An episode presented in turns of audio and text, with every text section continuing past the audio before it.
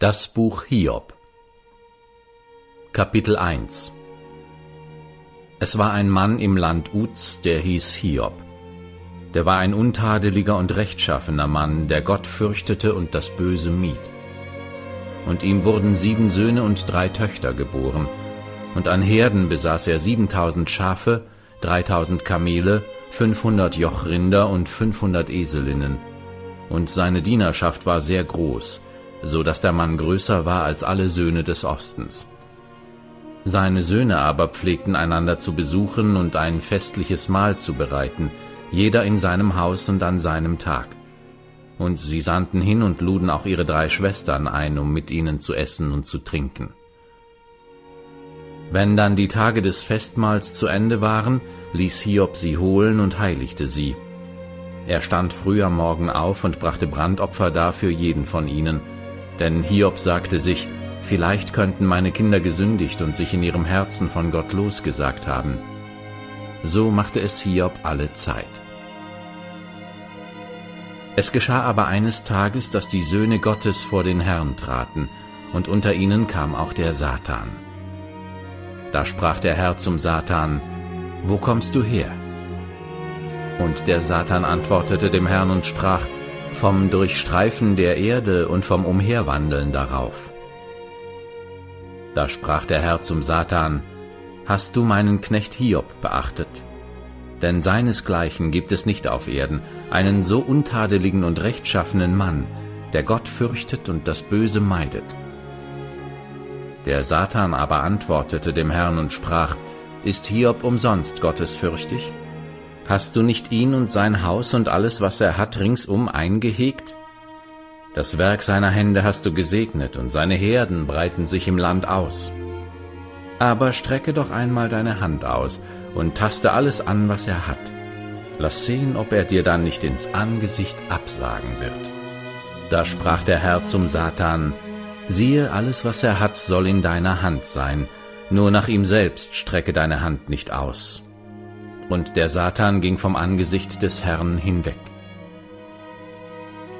Und es geschah eines Tages, als seine Söhne und Töchter im Haus ihres erstgeborenen Bruders aßen und Wein tranken, da kam ein Bote zu Hiob und sprach, die Rinder pflügten und die Eselinnen weideten neben ihnen, da fielen die Sabäer ein und nahmen sie weg und erschlugen die Knechte mit der Schärfe des Schwertes, ich aber bin entkommen, nur ich allein, um es dir zu berichten.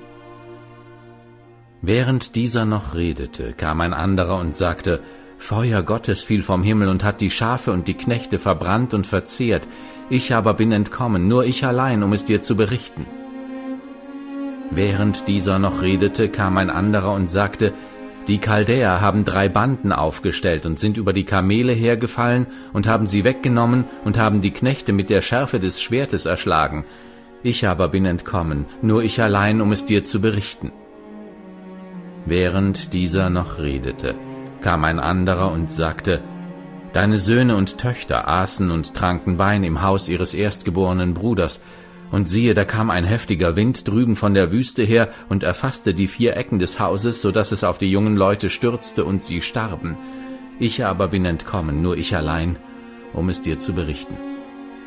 Da stand Hiob auf und zerriss sein Gewand und schor sein Haupt. Und er warf sich auf die Erde nieder und betete an. Und er sprach, Nackt bin ich aus dem Leib meiner Mutter gekommen, nackt werde ich wieder dahin gehen. Der Herr hat gegeben, der Herr hat genommen. Der Name des Herrn sei gelobt. Bei alledem sündigte Hiob nicht und verhielt sich nicht ungebührlich gegen Gott.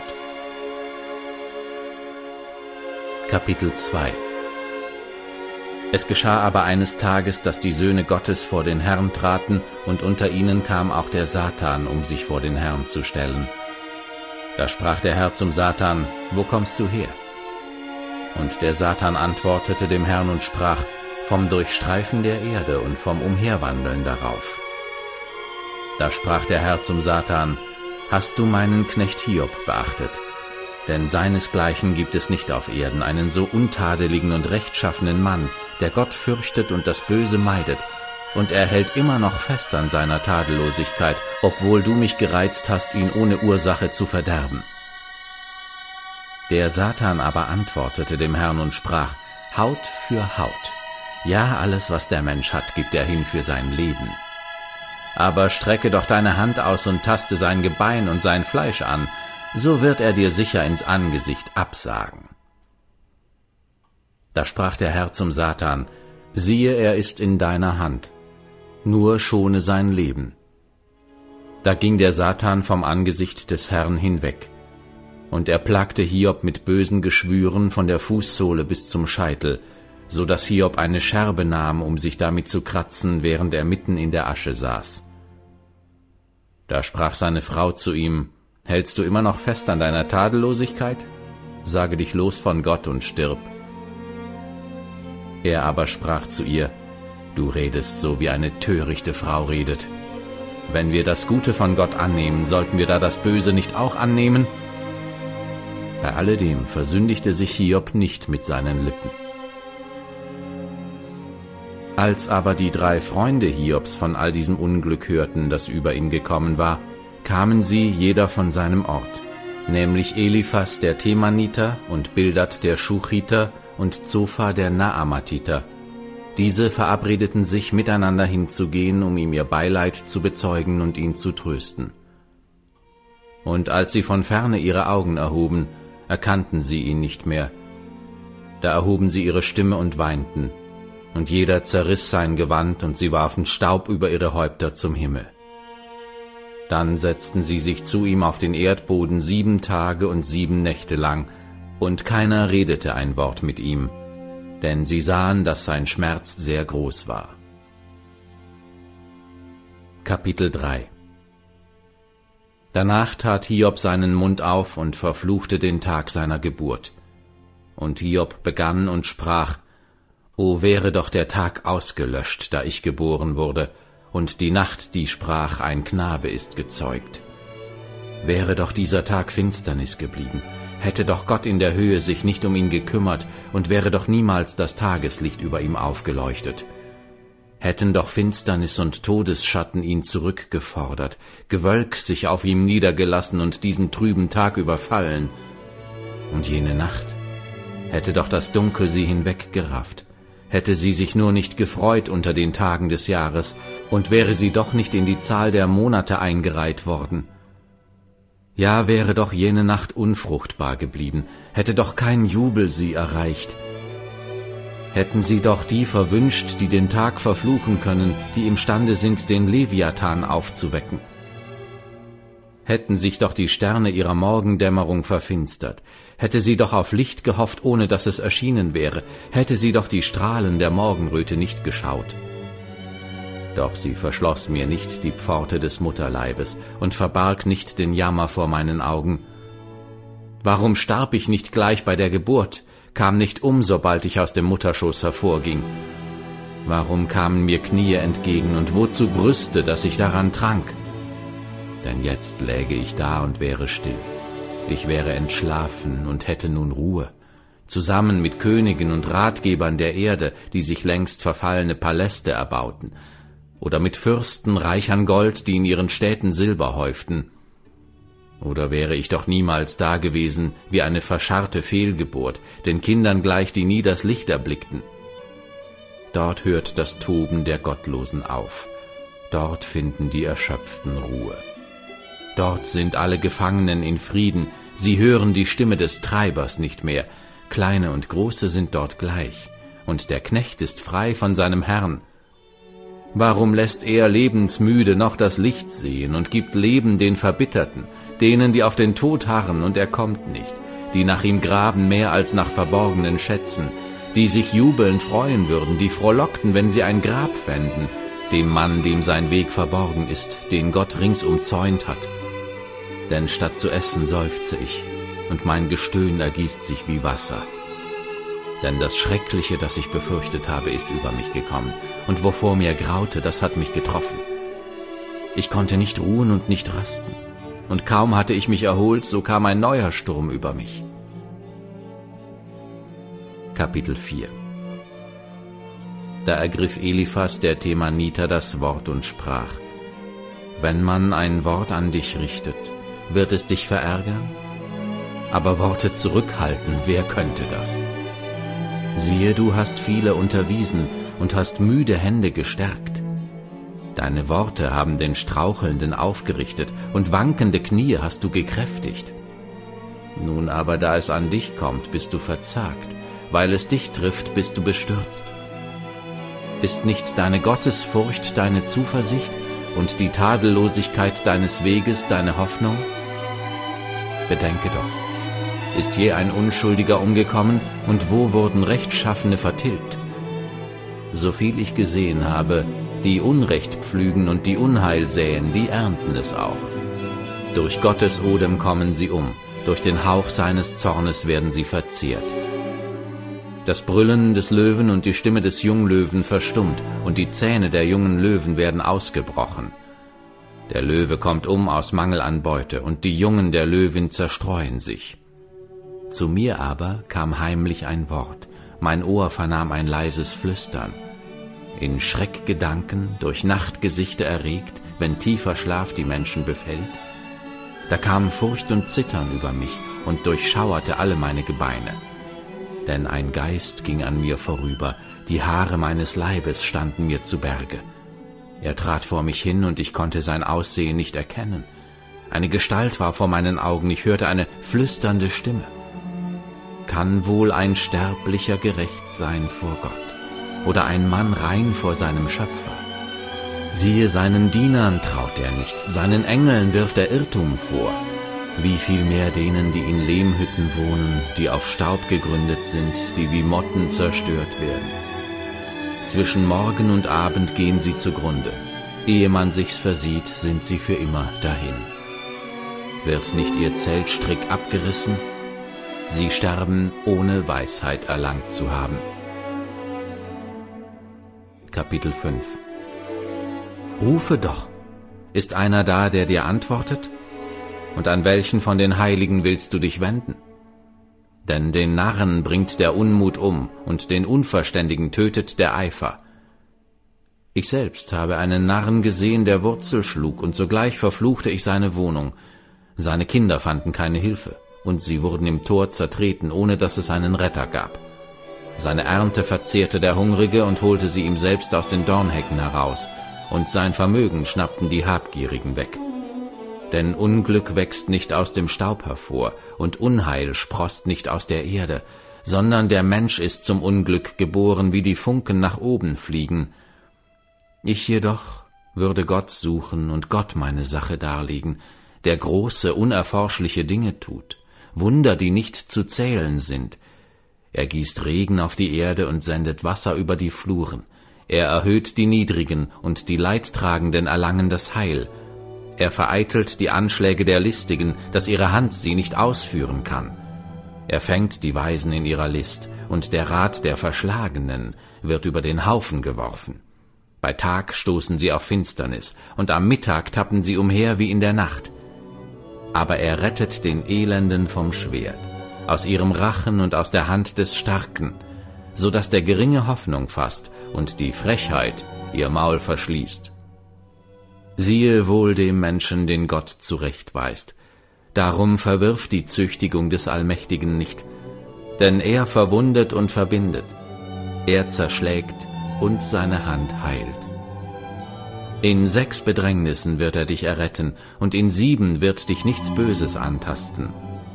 In Hungersnot wird er dich vom Tod erlösen, und im Krieg von der Gewalt des Schwertes.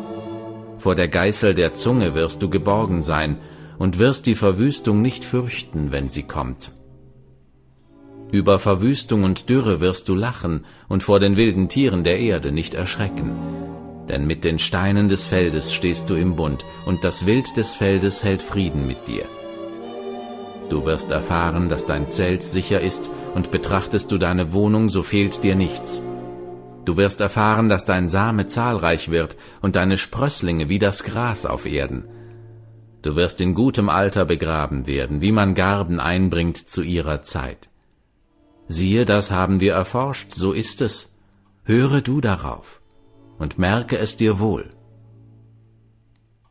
Kapitel 6 Da antwortete Hiob und sprach, O, dass man meinen Unmut wiegen könnte und mein Unglück auf die andere Waagschale legte. Denn nun ist es schwerer als der Sand der Meere. Darum sind meine Worte so ungestüm. Denn die Pfeile des Allmächtigen stecken in mir, mein Geist trinkt ihr Gift, die Schrecken Gottes bestürmen mich. Schreit auch ein Wildesel auf der Grasweide, oder brüllt ein Stier, wenn er Futter hat? Lässt sich etwa Fades ohne Salz essen? Oder findet man am Eiweiß irgendwelchen Geschmack? Was meine Seele zu berühren verschmähte, das ist jetzt mein tägliches Brot, mir zum Ekel. O dass doch meine Bitte in Erfüllung ginge und Gott mein Verlangen gewährte, o dass Gott sich entschlösse, mich zu zermalmen, seine Hand ausstreckte, um mich abzuschneiden. So bliebe mir noch der Trost, und ich frohlockte darüber im schonungslosen Schmerz, dass ich die Worte des Heiligen nicht verleugnet habe. Wie groß ist denn meine Kraft, dass ich noch ausharren, und wann kommt mein Ende, dass meine Seele sich gedulden soll? Ist mir denn die Kraft der Steine gegeben?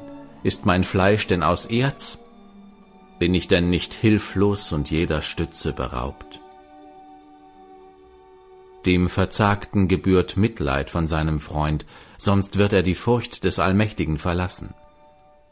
Meine Brüder haben sich trügerisch erwiesen wie ein Wildbach, wie das Bett der Wildbäche, die vergehen, die trübe werden vom Eis, wenn der Schnee sich darin birgt, die aber versiegen zur Zeit der Sommerhitze und von ihrem Ort verschwinden, wenn es heiß wird. Die Karawanen biegen ab von ihrem Weg, sie ziehen in die Wüste und verirren sich. Die Karawanen Themas halten Ausschau, die Reisegesellschaften von Saba hoffen auf sie. Aber sie werden in ihrer Hoffnung betrogen, Sie kommen dorthin und werden enttäuscht. So seid auch ihr jetzt ein Nichts geworden. Ihr seht Schreckliches und fürchtet euch davor. Habe ich etwa gesagt, gebt mir etwas oder macht mir ein Geschenk von eurem Vermögen oder rettet mich aus der Hand des Bedrängers und erlöst mich aus der Hand des Tyrannen? Belehrt mich doch, und ich will schweigen, weist mir nach, worin ich geirrt habe. Wie eindringlich sind Worte der Wahrheit, aber was bringen eure Zurechtweisungen schon zurecht? Gedenkt ihr Worte zu bekritteln und haltet die Reden eines Verzweifelten für Wind?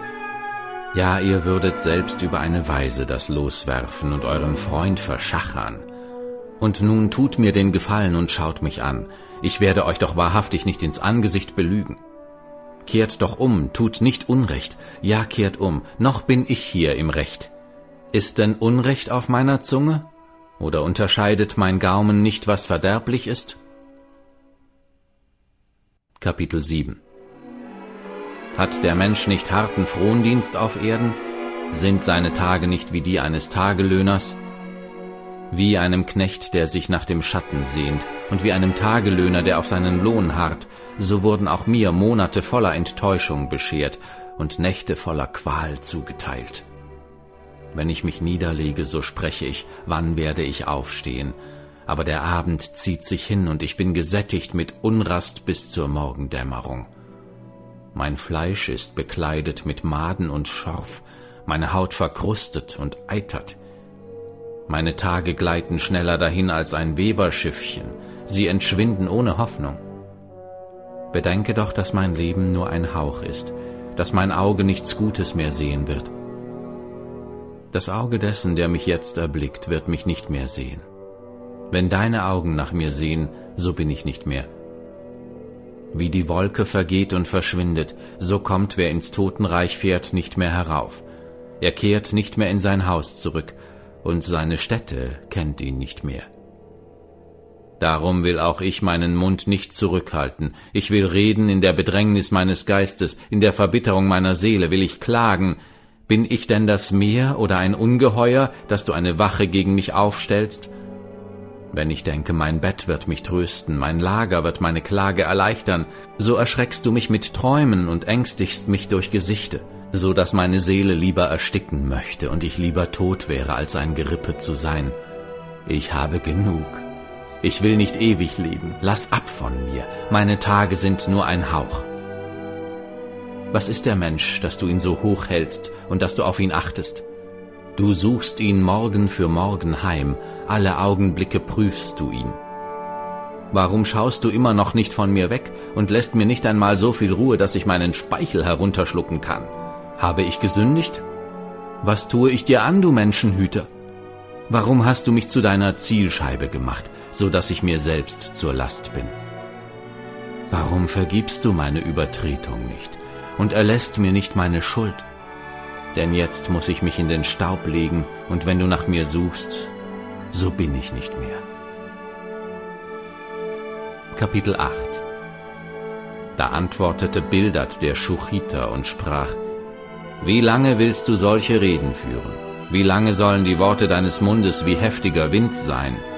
Beugt denn Gott das Recht oder verkehrt der Allmächtige die Gerechtigkeit?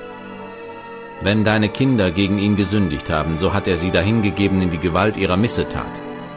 Bist du es aber, so suche Gott ernstlich und flehe um Gnade zu dem Allmächtigen. Wenn du lauter und aufrichtig bist, so wird er sich um deinetwillen aufmachen und dein gerechtes Heim wiederherstellen. Da wird dein früheres Glück im Vergleich zu deinem späteren klein sein. Denn frage doch das frühere Geschlecht und beherzige das, was ihre Väter erforscht haben. Denn von gestern sind wir und wissen nichts. Ein Schatten nur sind unsere Tage auf Erden. Sind sie es nicht, die dich belehren, es dir sagen und Sprüche hervorholen aus ihrem Herzen? Schießt der Papyrus ohne Sumpf empor oder gedeiht das Riedgras ohne Wasser? Noch steht es in vollem Trieb, ist nicht zum Schneiden reif, da verdorrt es schon vor allem anderem Gras. Das ist der Weg all derer, die Gott vergessen. Ja, die Hoffnung des Ruchlosen geht zugrunde. Seine Zuversicht wird abgeschnitten, und sein Vertrauen ist ein Spinngewebe. Er stützt sich auf sein Haus, aber es hält nicht stand. Er hält sich daran fest, aber es bleibt nicht stehen.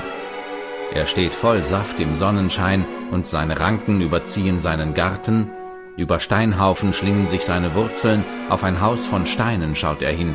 Doch wenn man ihn von seiner Stätte wegreißt, so verleugnet sie ihn, ich habe dich nie gesehen. Siehe, das ist die Freude seines Weges, und aus dem Staub werden andere wachsen. Siehe, Gott verwirft den Unschuldigen nicht, und er reicht auch keinem Übeltäter die Hand. Während er deinen Mund mit Lachen füllen wird und deine Lippen mit Freudengeschrei, werden deine Hasser mit Schande bekleidet werden, und das Zelt der Gottlosen wird nicht mehr sein. Kapitel 9 Da antwortete Hiob und sprach, Wahrhaftig, ich weiß, dass es sich so verhält. Und wie kann ein Mensch gerecht sein vor Gott? Wenn er mit ihm rechten wollte, so könnte er ihm auf tausend nicht eins antworten. Er hat ein weises Herz und ist von ungebrochener Kraft. Wer hat ihm je getrotzt und ist heil davongekommen? Er versetzt Berge und man merkt es nicht, er, der sie umkehrt in seinem Zorn. Er stört die Erde auf von ihrem Ort, so dass ihre Säulen erzittern. Er gebietet der Sonne und sie geht nicht auf. Er verschließt die Sterne mit einem Siegel. Er allein spannt den Himmel aus und schreitet auf Meereswogen einher. Er machte den großen Bären, den Orion und das Siebengestirn samt den Kammern des Südens. Er tut große Dinge, die unerforschlich sind, und Wunderwerke ohne Zahl. Siehe, er geht an mir vorüber und ich sehe ihn nicht. Er zieht vorbei und ich bemerke ihn nicht. Siehe, wenn er dahin rafft, wer kann ihn hindern? Wer kann ihm zurufen, was machst du da? Gott lässt von seinem Zorn nicht ab selbst Rahabs Helfer müssen sich unter ihn beugen. Wie viel weniger könnte ich ihm da antworten und Worte finden, um mit ihm zu reden? Auch wenn ich ihm recht wäre, könnte ich ihm nichts erwidern, sondern müsste meinen Richter um Gnade anflehen. Wenn ich rufe, wird er mir antworten? Ich glaube nicht, dass er auf meine Stimme hört, denn im Sturm zermalmt er mich und fügt mir ohne Ursache viele Wunden zu. Er lässt mich nicht einmal Atem holen, sondern sättigt mich mit bitteren Leiden. Kommt's auf die Kraft des Starken an, siehe, er hat sie. Und wenn aufs Recht, wer lädt mich vor? Wenn ich mich auch rechtfertige, so wird mich doch mein Mund verurteilen, und bin ich auch untadelig, so wird er mich doch für verkehrt erklären. Ich bin unschuldig, dennoch kümmert mich meine Seele nicht, ich verachte mein Leben. Darum sage ich, es ist einerlei, Untadelige und Gottlose bringt er gleicherweise um. Wenn die Geißel plötzlich tötet, so lacht er über die Prüfung der Unschuldigen. Die Erde ist in die Gewalt des Frevlers gegeben, Das Angesicht ihrer Richter verhüllt er. Wenn nicht er, wer dann? Und meine Tage sind schneller dahingeeilt als ein Läufer. Sie sind entflohen und haben nichts Gutes gesehen. Sie sind vorbeigezogen wie Rohrschiffe, wie ein Adler, der sich auf Beute stürzt. Wenn ich denke, ich will meine Klage vergessen, meine Miene ändern und heiter dreinschauen, so muss ich meine vielen Schmerzen fürchten, denn ich weiß, dass du mich nicht freisprechen wirst. Soll ich denn schuldig sein, was mühe ich mich vergeblich ab? Wenn ich mich auch mit Schnee waschen würde und meine Hände mit Lauge reinigte, so würdest du mich doch in die Grube tauchen, so dass sich meine eigenen Kleider vor mir ekelten. Denn er ist nicht ein Mann wie ich, dass ich ihm antworten dürfte, dass wir miteinander vor Gericht gehen könnten. Es gibt auch keinen Mittler zwischen uns, der seine Hand auf uns beide legen könnte. Er nehme aber seine Rute von mir, und sein Schrecken ängstige mich nicht mehr, so wollte ich reden und keine Angst vor ihm haben, aber so ist es bei mir nicht. Kapitel 10 Meine Seele ekelt's vor meinem Leben. Ich will mich meiner Klage überlassen, will reden in der Betrübnis meiner Seele. Ich spreche zu Gott, verdamme mich nicht, lass mich wissen, weshalb du mich befehdest. Gefällt es dir wohl, dass du bedrückst, dass du das Werk deiner Hände verwirfst, während du über den Rat der Gottlosen dein Licht leuchten lässt? Hast du Fleischesaugen, oder siehst du, wie ein Mensch sieht? Sind denn deine Tage wie Menschentage, deine Jahre den Jahren eines Mannes gleich, dass du nach meiner Schuld forschst und nach meiner Sünde fragst, obwohl du doch weißt, dass ich unschuldig bin und mich niemand aus deiner Hand erretten kann. Deine Hände haben mich als Ganzes gebildet und rundum gestaltet, und nun verschlingst du mich? Gedenke doch, dass du mich wie Ton gebildet hast, und nun willst du mich wieder in Staub verwandeln. Hast du mich nicht wie Milch hingegossen und wie Käse mich gerinnen lassen, mit Haut und Fleisch mich bekleidet, mit Gebeinen und Sehnen mich durchwoben. Leben und Gnade hast du mir gewährt, und deine Fürsorge bewahrte meinen Geist. Doch dieses verbargst du in deinem Herzen. Ich weiß, dass es bei dir so beschlossen war. Wenn ich sündigte, so würdest du darauf achten und mich nicht freisprechen von meiner Missetat. Habe ich Böses getan, dann wehe mir.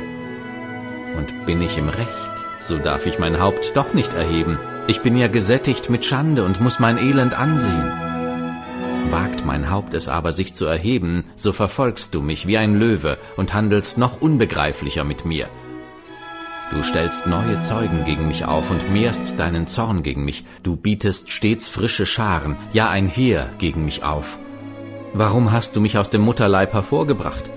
Wäre ich doch dabei umgekommen, ohne dass mich ein Auge gesehen hätte so würde ich sein, als wäre ich niemals gewesen, vom Mutterleib weg ins Grab gelegt.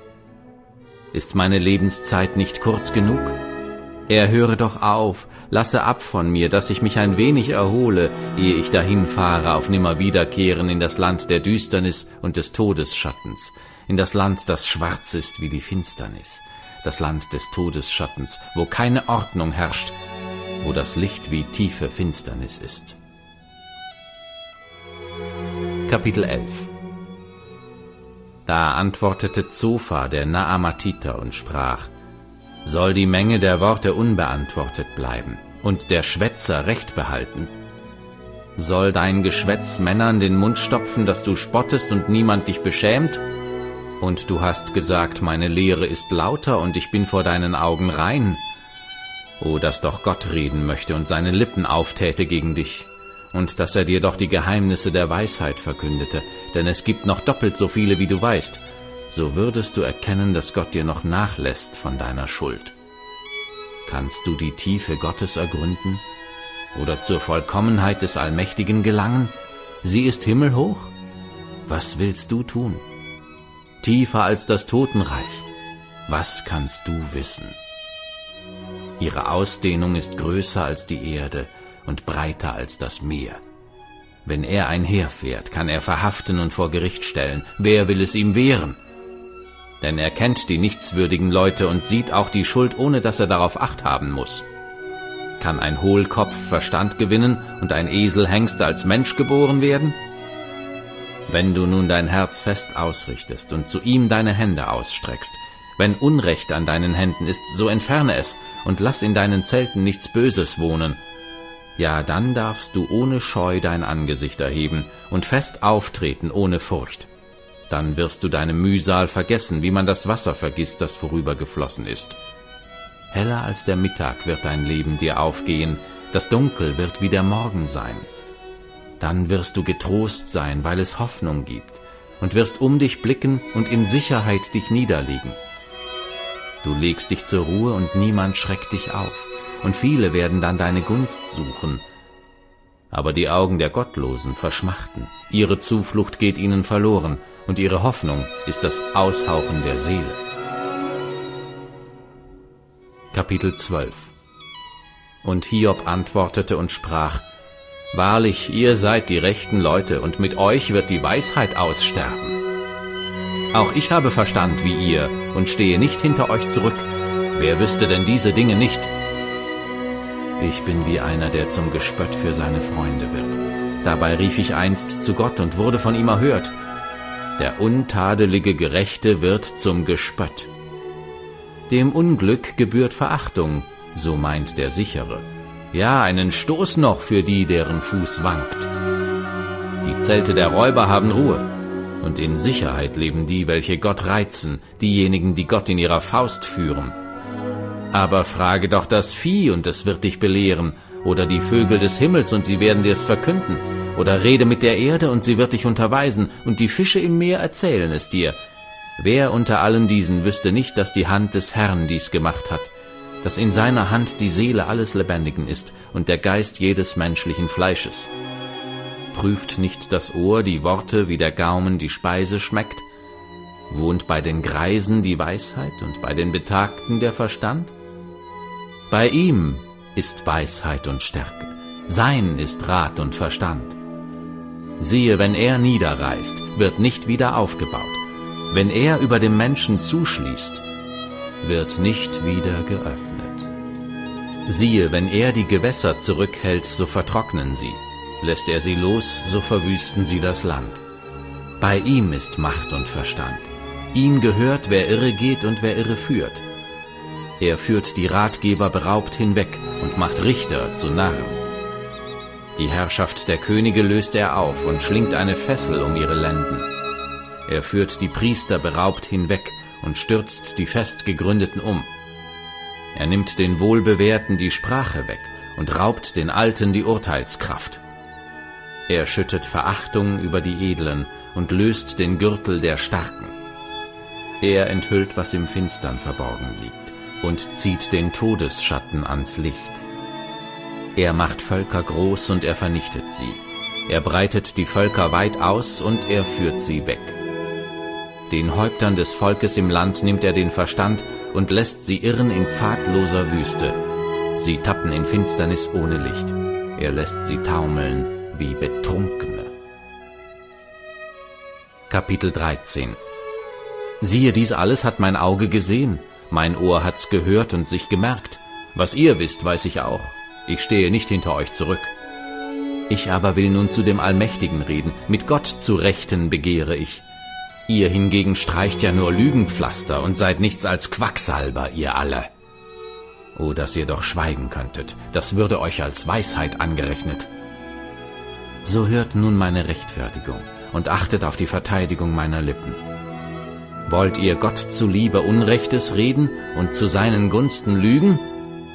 Wollt ihr seine Partei ergreifen oder Gottes Anwalt spielen? Wäre es gut für euch, wenn er euch erforschte? Könnt ihr ihn täuschen, wie man Menschen täuscht?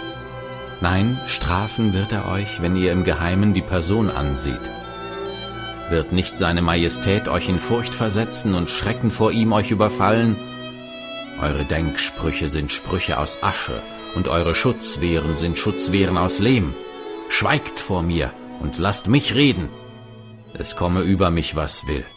Warum sollte ich mein Fleisch in meine Zähne nehmen und mein Leben in meine Hand legen? Siehe, er soll mich töten, ich will auf ihn warten. Nur will ich meine Wege ihm ins Angesicht verteidigen.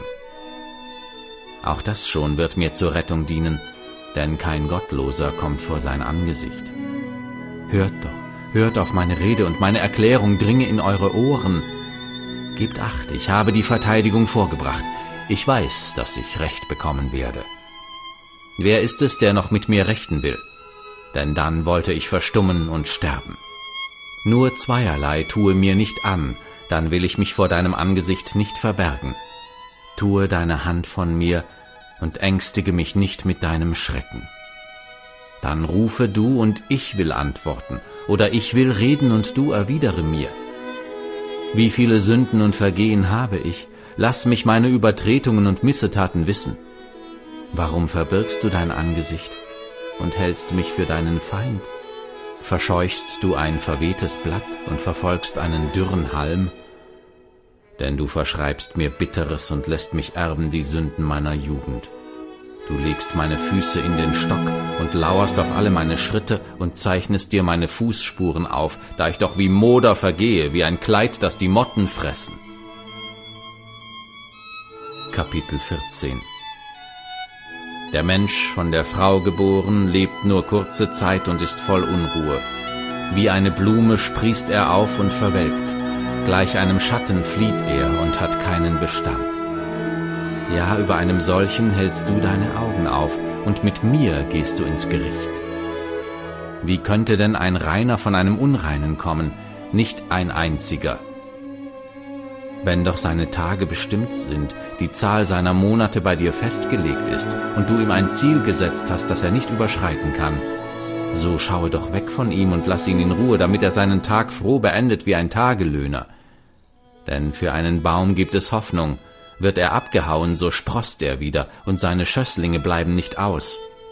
Wenn seine Wurzel in der Erde auch alt wird und sein Stumpf im Staub abstirbt, so sproßt er doch wieder vom Duft des Wassers und treibt Zweige, als wäre er neu gepflanzt. Der Mann aber stirbt und ist dahin. Der Mensch vergeht, und wo ist er? Wie Wasser zerrinnen aus dem See und wie ein Strom vertrocknet und versiegt, so legt sich auch der Mensch nieder und steht nicht wieder auf. Bis die Himmel nicht mehr sind, regen sie sich nicht und werden nicht aufgeweckt aus ihrem Schlaf. O, dass du mich doch im Totenreich verstecken, dass du mich verbergen würdest, bis dein Zorn sich wendet, dass du mir eine Frist setztest und dann wieder an mich gedächtest. Aber wird denn der Mensch, wenn er stirbt, wieder leben? Die ganze Zeit meines Frondienstes würde ich harren, bis meine Ablösung käme. Dann würdest du rufen und ich würde dir antworten. Nach dem Werk deiner Hände würdest du dich sehnen. Nun aber zählst du meine Schritte Achtest du nicht auf meine Sünde? Versiegelt ist meine Übertretung in einem Bündel, und meine Schuld hast du verwahrt.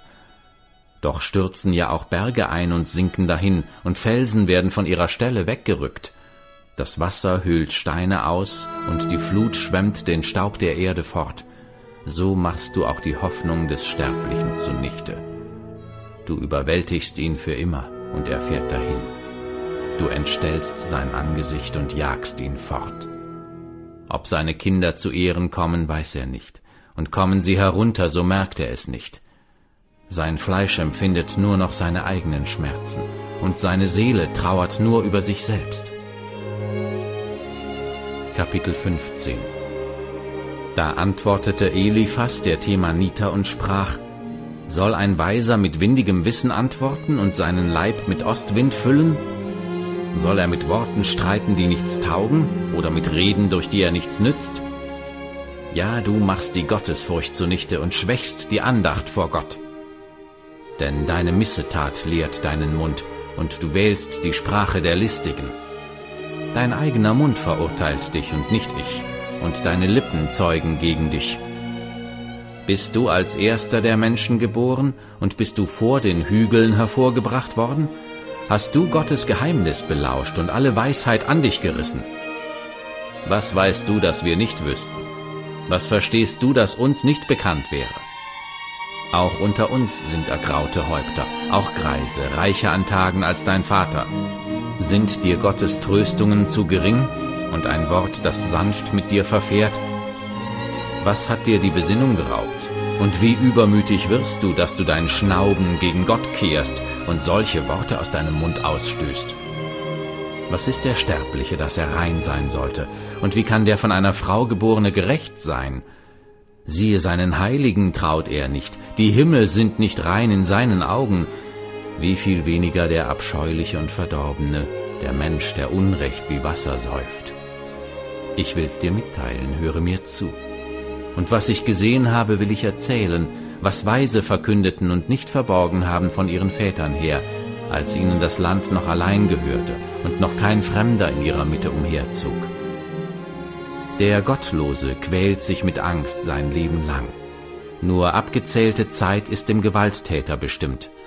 Schreckensrufe sind in seinen Ohren, mitten im Frieden überfällt ihn der Verderber. Er soll nicht glauben, dass er aus der Finsternis je wiederkehrt, für das Schwert ist er ausersehen. Er irrt umher nach Brot, wo kann er es finden? Er weiß, dass der Tag der Finsternis ihm bereitet ist. Not und Bedrängnis überfallen ihn, sie überwältigen ihn wie ein König, der zum Angriff gerüstet ist. Denn er hat seine Hand gegen Gott ausgestreckt und sich gegen den Allmächtigen aufgelehnt. Er ist hartnäckig gegen ihn angelaufen, unter dem dicken Buckel seiner Schilde. Denn sein Angesicht hat er mit Fett gepolstert und Speck hat er an seinen Lenden angesetzt und er hat seine Wohnung in zerstörten Städten aufgeschlagen, in Häusern, die unbewohnt bleiben sollten, zu Trümmerhaufen bestimmt. Er wird nicht reich, sein Vermögen hat keinen Bestand, und sein Besitz breitet sich nicht aus im Land. Der Finsternis entgeht er nicht, die Flamme versenkt seine Sprösslinge, vor dem Hauch seines Mundes flieht er dahin. Er verlasse sich nicht auf Betrug, sonst wird er irregeführt, und Betrug wird seine Vergeltung sein. Ehe sein Tag kommt, so erfüllt sich sein Geschick, sein Zweig grünt nicht mehr. Wie ein Weinstock, der seine unreifen Trauben abstößt, und wie ein Ölbaum ist er, der seine Blüten abwirft. Denn die Rotte der Ruchlosen ist unfruchtbar, und Feuer verzehrt die Zelte der Bestechung. Mit Mühsal gehen sie schwanger und gebären Unheil, und ihr Schoß bereitet ihnen Enttäuschung. Kapitel 16 und Hiob antwortete und sprach, Dergleichen habe ich oft gehört. Ihr seid allesamt leidige Tröster. Haben die geistreichen Worte ein Ende, oder was reizte dich zu antworten? Auch ich könnte reden wie ihr. Befände sich nur eure Seele an meiner Stelle, da wollte ich Worte gegen euch zusammenreimen und den Kopf schütteln über euch. Ich wollte euch mit meinem Mund stärken und mit dem Trost meiner Lippen euren Schmerz lindern. Wenn ich rede, so wird mein Schmerz nicht gelindert, unterlasse ich es aber, was verliere ich? Doch jetzt hat er mich erschöpft. Du hast meinen ganzen Hausstand verwüstet und hast mich zusammenschrumpfen lassen. Zum Zeugen gegen mich ist das geworden.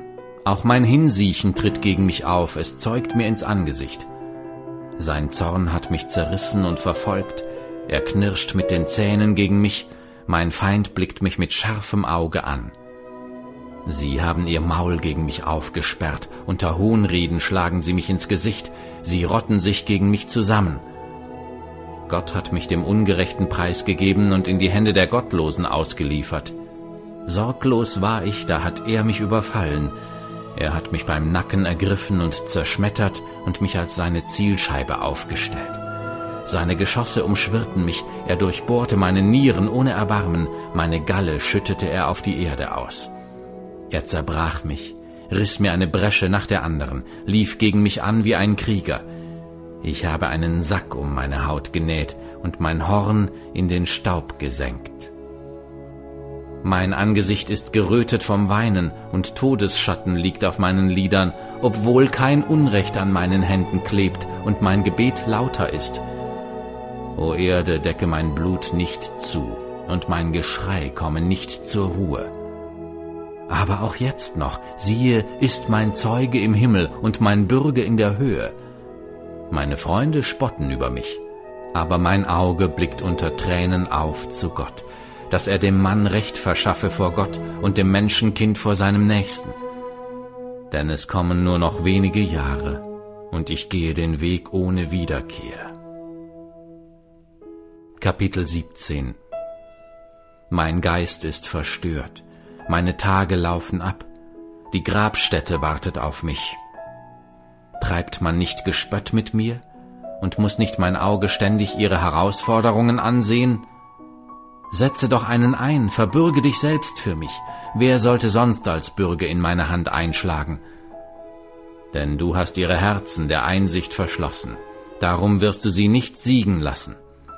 Wer Freunde der Plünderung preisgibt, dessen Kindern werden die Augen verschmachten. Man stellt mich den Leuten zum Sprichwort hin, und ich muss sein wie einer, dem man ins Angesicht spuckt. Mein Augenlicht erlischt vor Gram, und alle meine Glieder sind wie ein Schatten. Die Gerechten werden sich darüber entsetzen, und der Unschuldige wird sich über den Ruchlosen empören. Aber der Gerechte wird an seinem Weg festhalten, und wer reine Hände hat, dessen Kraft nimmt zu. Ihr dagegen kehrt nur alle wieder um und geht heim, ich finde doch keinen Weisen unter euch. Meine Tage sind dahin, zerrissen meine Pläne, die Wünsche meines Herzens. Die Nacht machen sie zum Tag, das Licht sei nahe, nicht die Finsternis. Dabei erwarte ich doch, dass das Totenreich meine Wohnung wird und ich mein Lager in der Finsternis aufschlagen muss. Dabei muss ich doch zum Grab sagen, du bist mein Vater, zu den Würmern, ihr seid meine Mutter und meine Schwestern. Wo ist da noch Hoffnung für mich? Und wer wird meine Hoffnung verwirklicht sehen? Zu den Pforten des Totenreichs fährt sie hinab, wenn wir einmal alle miteinander im Staub ruhen.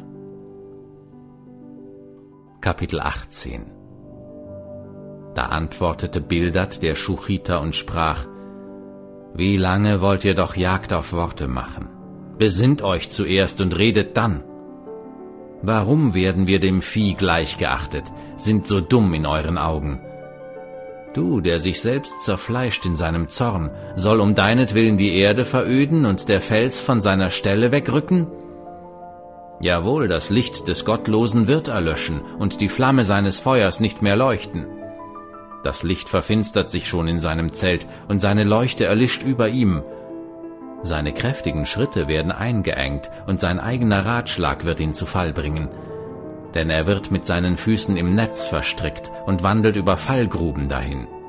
Eine Schlinge wird ihn an der Ferse ergreifen, und ein Fallstrick hält ihn fest. Ein Strick ist für ihn auf dem Boden versteckt, und seine Falle auf dem Pfad. Von allen Seiten ängstigen ihn Schrecknisse und hetzen ihn auf Schritt und Tritt. Sein Verderben verlangt hungrig nach ihm, und sein Unglück steht neben ihm bereit. Es verzehrt die Glieder seines Leibes. Der Erstgeborene des Todes zehrt seine Glieder auf. Er wird vertrieben aus seinem Zelt, seinem Zufluchtsort, und es treibt ihn zu dem König der Schrecken. Sein Zelt wird von einem bewohnt, der ihm nicht zugehört, auf seine Wohnung wird Schwefel gestreut. Von unten werden seine Wurzeln verdorren und von oben seine Zweige verwelken. Sein Gedenken verschwindet von der Erde und sein Name wird auf den Straßen nicht genannt werden. Man stößt ihn aus dem Licht in die Finsternis und verjagt ihn aus der Welt. Kein Spross noch Schössling bleibt ihm unter seinem Volk und kein Überlebender in seinen Wohnungen. Über seinen Tag entsetzen sich die Abendländer und die Morgenländer packt der Schauder. So geht es der Wohnung des Ungerechten und so der Stätte dessen, der Gott nicht kennt. Kapitel 19 Und Hiob antwortete und sprach, Wie lange wollt ihr meine Seele plagen und mich mit Worten niederdrücken? Zehnmal schon habt ihr mich geschmäht, schämt ihr euch nicht, mich zu misshandeln? Habe ich mich aber wahrhaftig verfehlt, so trifft doch meine Verfehlung mich selbst. Wenn ihr in Wahrheit gegen mich groß tun und mir meine Schmach vorwerfen wollt, so erkennt doch, dass Gott mein Recht gebeugt und sein Netz über mich geworfen hat. Siehe, wenn ich schreie Gewalttat, so erhalte ich keine Antwort. Und rufe ich um Hilfe, so finde ich kein Recht. Er hat mir den Weg versperrt, so dass ich nicht weiterkomme, und über meine Pfade hat er Finsternis gebreitet. Er hat mich meiner Ehre entkleidet und mir die Krone meines Hauptes weggenommen. Er hat mich gänzlich niedergerissen, so dass ich vergehe, und hat meine Hoffnung entwurzelt wie einen Baum. Sein Zorn ist gegen mich entbrannt, und er sieht mich an wie einen seiner Feinde. Seine Scharen rücken geschlossen an und bahnen sich einen Weg gegen mich und lagern sich um mein Zelt her. Meine Brüder hat er von mir verscheucht, und die mich kennen, sind mir ganz entfremdet. Meine Verwandten bleiben aus und meine Vertrauten verlassen mich. Meine Hausgenossen und meine Mägde halten mich für einen Fremden, sie sehen mich als einen Unbekannten an. Rufe ich meinen Knecht, so antwortet er mir nicht, ich muss ihn anflehen mit meinem Mund. Mein Atem ist meiner Frau zuwider und mein Gestank den Söhnen meiner Mutter. Sogar Buben verachten mich. Stehe ich auf, so reden sie gegen mich. Alle meine Vertrauten verabscheuen mich, und die ich liebte, haben sich gegen mich gewandt. An meiner Haut und meinem Fleisch klebt mein Gebein, und ich habe kaum noch Haut, um meine Zähne zu behalten. Erbarmt euch, erbarmt euch doch über mich, ihr meine Freunde, denn die Hand Gottes hat mich getroffen. Warum verfolgt ihr mich ebenso wie Gott und werdet nicht satt, mich zu zerfleischen? O, dass doch meine Worte aufgeschrieben, o, dass sie doch in ein Buch eingetragen würden, dass sie mit eisernem Griffel und Blei für immer in den Felsen gehauen würden. Ich weiß, dass mein Erlöser lebt, und zuletzt wird er sich über den Staub erheben. Und nachdem diese meine Hülle zerbrochen ist, dann werde ich von meinem Fleisch los Gott schauen. Ja, ich selbst werde ihn schauen und meine Augen werden ihn sehen, ohne ihm fremd zu sein. Danach sehnt sich mein Herz in mir. Wenn ihr sprecht, wie wollen wir ihn zur Strecke bringen, und meint, die Wurzel der Sache sei in mir zu finden, so fürchtet euch selbst vor dem Schwert, denn das Schwert wird die Sünden rächen, damit ihr wisst, dass es ein Gericht gibt. Kapitel 20 da antwortete Zofa, der Naamatiter, und sprach, Darum veranlassen mich meine erregten Gedanken zu einer Antwort, und deswegen drängt es mich zu reden. Eine Zurechtweisung zu meiner Schande musste ich hören, aber mein Geist treibt mich zu Antworten um meiner Einsicht willen. Hast du dies nicht von alter Zeit her erkannt? Seitdem der Mensch auf die Erde gesetzt wurde, ist das Frohlocken der Gottlosen kurz, und die Freude der Frevler währt nur einen Augenblick wenn auch sein Stolz bis zum Himmel reichte und sein Haupt die Wolken berührte, so geht er doch gleich seinem Kot auf ewig unter. Die ihn gesehen haben, werden sagen, wo ist er? Wie ein Traum verfliegt er, man wird ihn nicht mehr finden, er wird weggescheucht wie ein Nachtgesicht. Das Auge, das ihn sah, sieht ihn nicht wieder und erblickt ihn nicht mehr an seinem Ort. Seine Söhne müssen die Armen entschädigen und seine Hände sein Vermögen wieder herausgeben. Seine Gebeine waren voller Jugendkraft, die liegt nun mit ihm im Staub. Ist das Böse noch so süß in seinem Mund, dass er es unter seiner Zunge birgt, dass er es hegt und nicht lassen kann und an seinem Gaumen festhält, so verwandelt sich doch seine Speise in seinen Eingeweiden, wird zu Schlangengift in seinem Inneren. Den Reichtum, den er verschlungen hat, muss er wieder von sich geben, Gott treibt es ihm aus seinem Bauch heraus. Schlangengift hat er gesaugt, darum wird ihn die Zunge der Otter töten. Er wird seine Lust nicht sehen an den Bächen, an den Strömen von Honig und von Milch. Den Gewinn muss er zurückgeben, und er kann ihn nicht verschlingen. An dem Reichtum, den er erwarb, wird er nicht froh. Denn er hat Arme misshandelt und sie liegen lassen, hat ein Haus beraubt anstatt gebaut. Sein Bauch kannte keine Ruhe, vor seiner Begehrlichkeit blieb nichts verschont. Nichts entging seiner Fressgier, darum wird auch sein Gut nicht Bestand haben. Mitten in seinem Überfluss wird er in Not geraten. Alle Hände der Unglücklichen kommen über ihn. Es wird geschehen, während er seinen Bauch noch füllt, wird er die Glut seines Zornes über ihn senden und sie auf ihn regnen lassen, in seine Eingeweide hinein. Flieht er vor eisernen Waffen, so wird ihn der eherne Bogen durchbohren. Er zieht an dem Pfeil und er kommt aus dem Rücken hervor. Blitzend fährt er aus seiner Galle, Todesschrecken kommen über ihn. Alle Finsternis ist aufgespart für seine Schätze. Ihn wird ein Feuer verzehren, das nicht angefacht wird. Übel wird es dem ergehen, der in seinem Zelt übrig geblieben ist. Der Himmel wird seine Schuld offenbaren und die Erde sich gegen ihn empören. Der Ertrag seines Hauses fährt dahin, muss zerrinnen am Tag seines Zornes. Das ist das Teil des gottlosen Menschen von Gott, das Erbe, das Gott ihm zugesprochen hat. Kapitel 21 Darauf antwortete Hiob und sprach, Hört, o oh, hört doch an, was ich zu sagen habe, das soll der Trost sein, den ihr mir gewährt. Erlaubt mir, dass ich rede. und nachdem ich gesprochen habe, magst du spotten. Richte ich etwa meine Klage an einen Menschen? Und warum sollte ich nicht ungeduldig sein? Wendet euch zu mir und staunt und legt die Hand auf den Mund. Ja, wenn ich daran denke, so erschrecke ich, und Zittern erfasst meinen Leib. Warum leben denn die Gottlosen, werden alt, groß und stark? Ihr Same gedeiht vor ihrem Angesicht um sie her, und ihre Sprösslinge sind vor ihren Augen. Ihre Häuser haben Frieden, keine Furcht, die Rute Gottes schlägt sie nicht. Sein Stier bespringt und nicht umsonst, seine Kuh kalbt ohne Fehlgeburt. Ihre Jungen lassen sie ausziehen wie eine Schafherde, und ihre Kinder hüpfen herum. Sie singen laut zur Pauke und Laute und sind fröhlich beim Klang der Schalmei. Sie verbringen ihre Tage in Wohlleben und fahren in einem Augenblick in das Totenreich hinab. Und doch sprechen sie zu Gott, weiche von uns, nach der Erkenntnis deiner Wege fragen wir nicht. Was ist schon der Allmächtige, dass wir ihm dienen sollten, und was nützt es uns, ihn anzurufen? Doch siehe, ihr Glück liegt nicht in ihrer Hand, darum sei der Rat der Gottlosen fern von mir. Wie oft erlischt die Leuchte der Gottlosen und ereilt sie ihr Unglück, teilt er ihnen Verderben zu in seinem Zorn, werden sie wie Stroh vor dem Wind und wie Spreu, die der Sturm entführt. Spart Gott das Unglück des Gottlosen für seine Kinder auf? Ihm selbst sollte er vergelten, so dass er es weiß. Seine eigenen Augen sollen sein Verderben sehen, und den Zorn des Allmächtigen soll er selbst trinken. Denn was liegt ihm an seinem Haus nach seinem Tod, wenn die Zahl seiner Monate abgerissen ist? Kann man Gott Erkenntnis lehren, da er es doch ist, der die Hohen richtet? Der eine stirbt im Vollbesitz seiner Kraft, vollkommen ruhig und sorglos. Seine Tröge fließen über von Milch, und das Mark seiner Gebeine ist getränkt. Der andere aber stirbt mit betrübter Seele und hat nie Gutes geschmeckt. Gemeinsam liegen sie im Staub, und Gewürm bedeckt sie beide.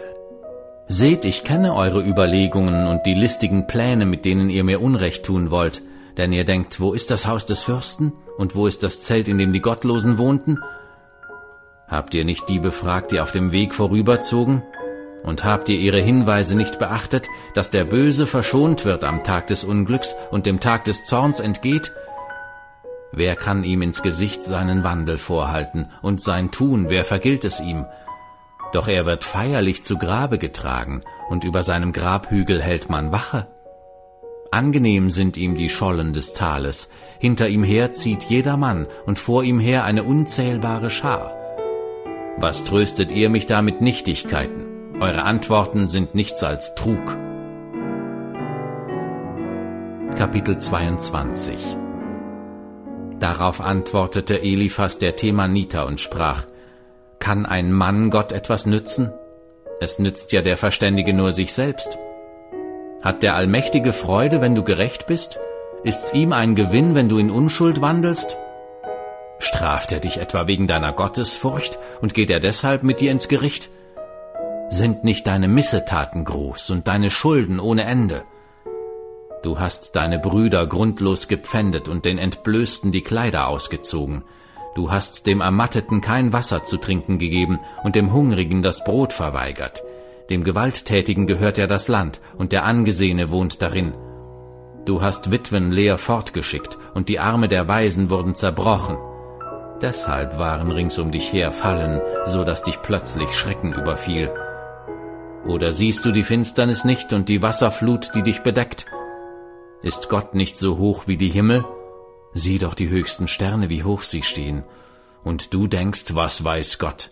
Sollte er durch das Wolkendunkel hindurch richten? Die Wolken sind eine Hülle für ihn, so dass er nicht sehen kann, und er wandelt auf dem Himmelsgewölbe umher. Willst du den Weg der Vorzeit befolgen, den Pfad, auf dem die Frevler einhergingen, die vor ihrer Zeit weggerafft wurden, deren Fundament der Strom wegriss, die zu Gott sprachen, weiche von uns, und was kann der Allmächtige einem schon tun? Und er hatte doch ihre Häuser mit Gütern gefüllt. Doch der Rat der Gottlosen sei fern von mir. Als die Gerechten es sahen, freuten sie sich, und der Unschuldige spottete über sie, fürwahr, unsere Widersacher sind vertilgt, und das Feuer hat ihren Überrest verzehrt. Versöhne dich doch mit ihm und mache Frieden, dadurch wird Gutes über dich kommen. Nimm doch Belehrung an aus seinem Mund und lege seine Worte in dein Herz. Wenn du zu dem Allmächtigen umkehrst, so wirst du aufgerichtet werden, wenn du die Ungerechtigkeit aus deinem Zelt entfernst. Wirf das Gold in den Staub und das Ophirgold zu den Steinen der Bäche, so wird der Allmächtige dein Gold und dein erlesenes Silber sein. Dann wirst du dich an dem Allmächtigen erfreuen und dein Angesicht zu Gott erheben. Du wirst zu ihm flehen und er wird dich erhören, und du wirst deine Gelübde erfüllen. Was du dir vornimmst, das wird gelingen, und ein Licht wird auf deinen Wegen leuchten. Wenn sie abwärts führen, so wirst du sagen, es geht empor, und wer die Augen niederschlägt, den wird er retten. Er wird selbst den freilassen, der nicht unschuldig ist, durch die Reinheit deiner Hände wird er befreit werden. Kapitel 23 Da antwortete Hiob und sprach, Auch heute noch ist meine Klage bitter, die Hand, die mich trifft, presst mir schwere Seufzer aus. O, dass ich wüsste, wo ich ihn fände, dass ich bis zu seinem Thron gelangen könnte. Ich würde ihm meine Rechtssache vorlegen und meinen Mund mit Beweisen füllen. Ich möchte wissen, was er mir antworten und erfahren, was er zu mir sagen würde. Würde er in seiner Machtfülle mit mir streiten? Nein, er würde mich gewiss anhören. Da würde ein Redlicher bei ihm vorsprechen, und ich würde auf ewig frei ausgehen von meinem Richter. Wenn ich aber nach Osten gehe, so ist er nirgends. Wende ich mich nach Westen, so bemerke ich ihn nicht. Wirkt er im Norden, so erblicke ich ihn nicht, verbirgt er sich im Süden, so kann ich ihn nicht sehen, ja, er kennt meinen Weg. Wenn er mich prüft, so werde ich wie Gold hervorgehen. Mein Fuß ist seinen Tritten gefolgt, seinen Weg habe ich bewahrt und bin nicht davon abgewichen. Vom Gebot seiner Lippen habe ich mich nicht entfernt, die Worte seines Mundes bewahrte ich mehr als meine Grundsätze. Doch er bleibt sich gleich, und wer will ihm wehren? Was er will, das tut er. Ja, er wird vollenden, was mir bestimmt ist, und dergleichen hat er noch vieles im Sinn. Darum schrecke ich zurück vor seinem Angesicht, und wenn ich daran denke, so fürchte ich mich vor ihm. Ja, Gott hat mein Herz verzagt gemacht, und der Allmächtige hat mich erschreckt.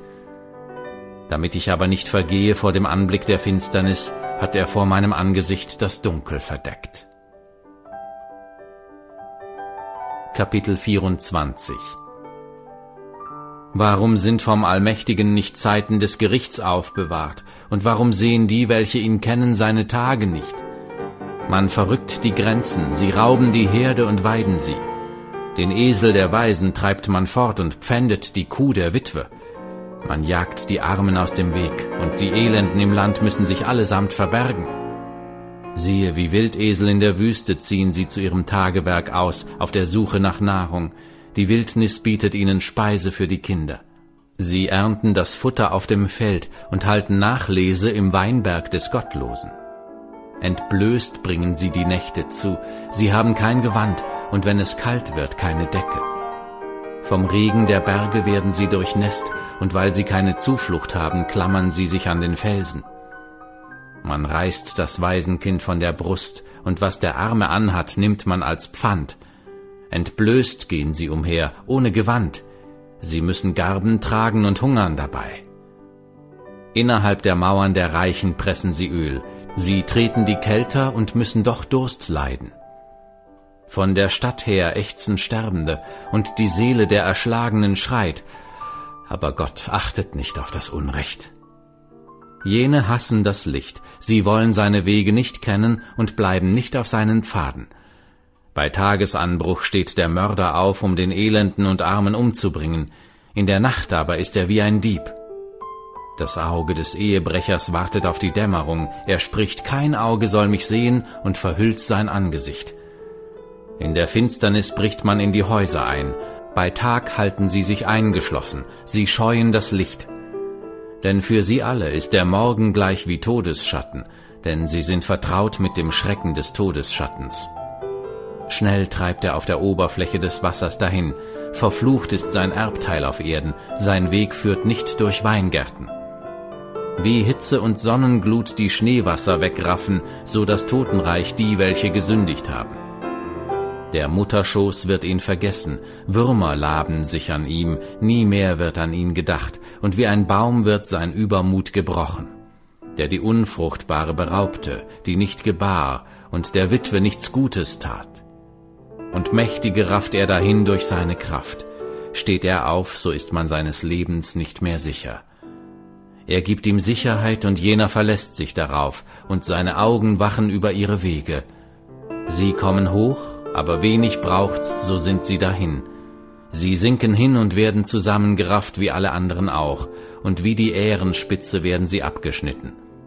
Oder ist's nicht so? Wer will mich Lügen strafen und meine Rede zunichte machen?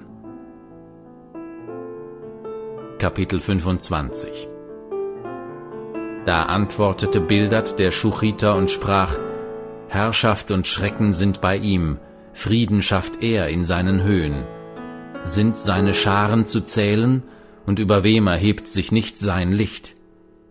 Wie kann aber der Sterbliche gerecht sein vor Gott? Und wie will der rein sein, der von der Frau geboren ist? Siehe, sogar der Mond leuchtet nicht hell, und die Sterne sind nicht rein in seinen Augen. Wie viel weniger der Sterbliche, die Made, und das Menschenkind, der Wurm. Kapitel 26 und Hiob antwortete und sprach, Wie hast du doch den Ohnmächtigen unterstützt und dem Machtlosen Arm geholfen? Wie hast du den beraten, dem Weisheit fehlt und Einsicht in Fülle mitgeteilt? Wen hast du mit deinen Worten getroffen und wessen Odem ist aus dir hervorgegangen? Die Schatten werden von Zittern erfasst unter den Wassern und ihren Bewohnern. Das Totenreich liegt enthüllt vor ihm und der Abgrund hat keine Decke. Er spannt den Norden aus über der Leere und hängt die Erde über dem Nichts auf. Er bindet die Wasser in seinen Wolken zusammen, und das Gewölk zerreißt nicht unter ihrem Gewicht. Er verschließt den Anblick des Thrones, er breitet sein Gewölk darüber. Er hat einen Kreis abgesteckt auf der Oberfläche der Wasser bis zur Grenze von Licht und Finsternis. Die Säulen des Himmels erbeben und erschrecken vor seinem Schelten. Durch seine Kraft erregt er das Meer, und mit seinem Verstand zerschlägt er das Ungeheuer. Durch seinen Hauch wird der Himmel klar, mit seiner Hand durchbohrt er die flüchtige Schlange. Siehe, das sind die Umrisse seiner Wege. Wie leise ist das Wort, das wir davon vernehmen. Aber den Donner seiner Macht, wer versteht ihn?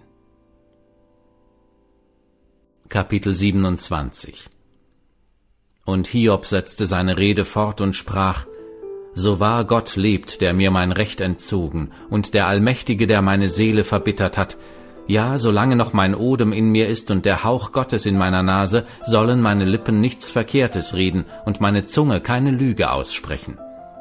Fern sei es von mir, dass ich euch Recht gebe. Ich werde mir meine Unschuld nicht nehmen lassen bis an mein Ende. Ich halte an meiner Gerechtigkeit fest und werde sie nicht loslassen, mein Gewissen straft mich über keinen meiner Tage. Meinem Feind aber ergehe es wie dem Gottlosen und meinem Widersacher wie dem Übeltäter. Denn was für eine Hoffnung hat der Frevler, wenn Gott ihn abschneidet, wenn er ihm seine Seele entzieht? Wird Gott sein Geschrei erhören, wenn Not über ihn kommt? Wird er an dem Allmächtigen seine Lust haben? Wird er Gott anrufen zu jeder Zeit? Ich will euch über die Hand Gottes belehren und euch nicht verhehlen, was bei dem Allmächtigen gilt. Siehe, ihr selbst habt es alle gesehen, warum schwatzt ihr dann nichtiges Zeug? Das ist das Teil des gottlosen Menschen von Gott, und dies das Erbe, das die Gewalttätigen empfangen von dem Allmächtigen. Wenn seine Kinder sich mehren, so ist's für das Schwert, und seine Sprösslinge können sich nicht am Brot sättigen, die ihm noch übrig bleiben, sinken durch die Pest ins Grab, und ihre Witwen beweinen sie nicht. Wenn er auch Geld zusammenscharrt wie Staub und Kleider aufhäuft wie Straßendreck, er bringt sie zwar zusammen, aber der Gerechte wird sie anziehen, und das Geld wird der Unschuldige erben. Er baut sein Haus wie die Motte und wie die Laubhütte, die sich der Wächter macht. Reich legt er sich hin, und noch ist ihm nichts weggenommen, er schlägt die Augen auf und nichts ist mehr da. Schrecken ergreift ihn wie eine Wasserflut, der Sturmwind führt ihn über Nacht davon.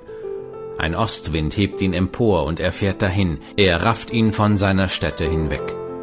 Schonungslos schleudert er Geschosse nach ihm, eiligst muss er fliehen vor seiner Hand. Man klatscht über ihn in die Hände und zischt ihn aus von seinem Wohnort her.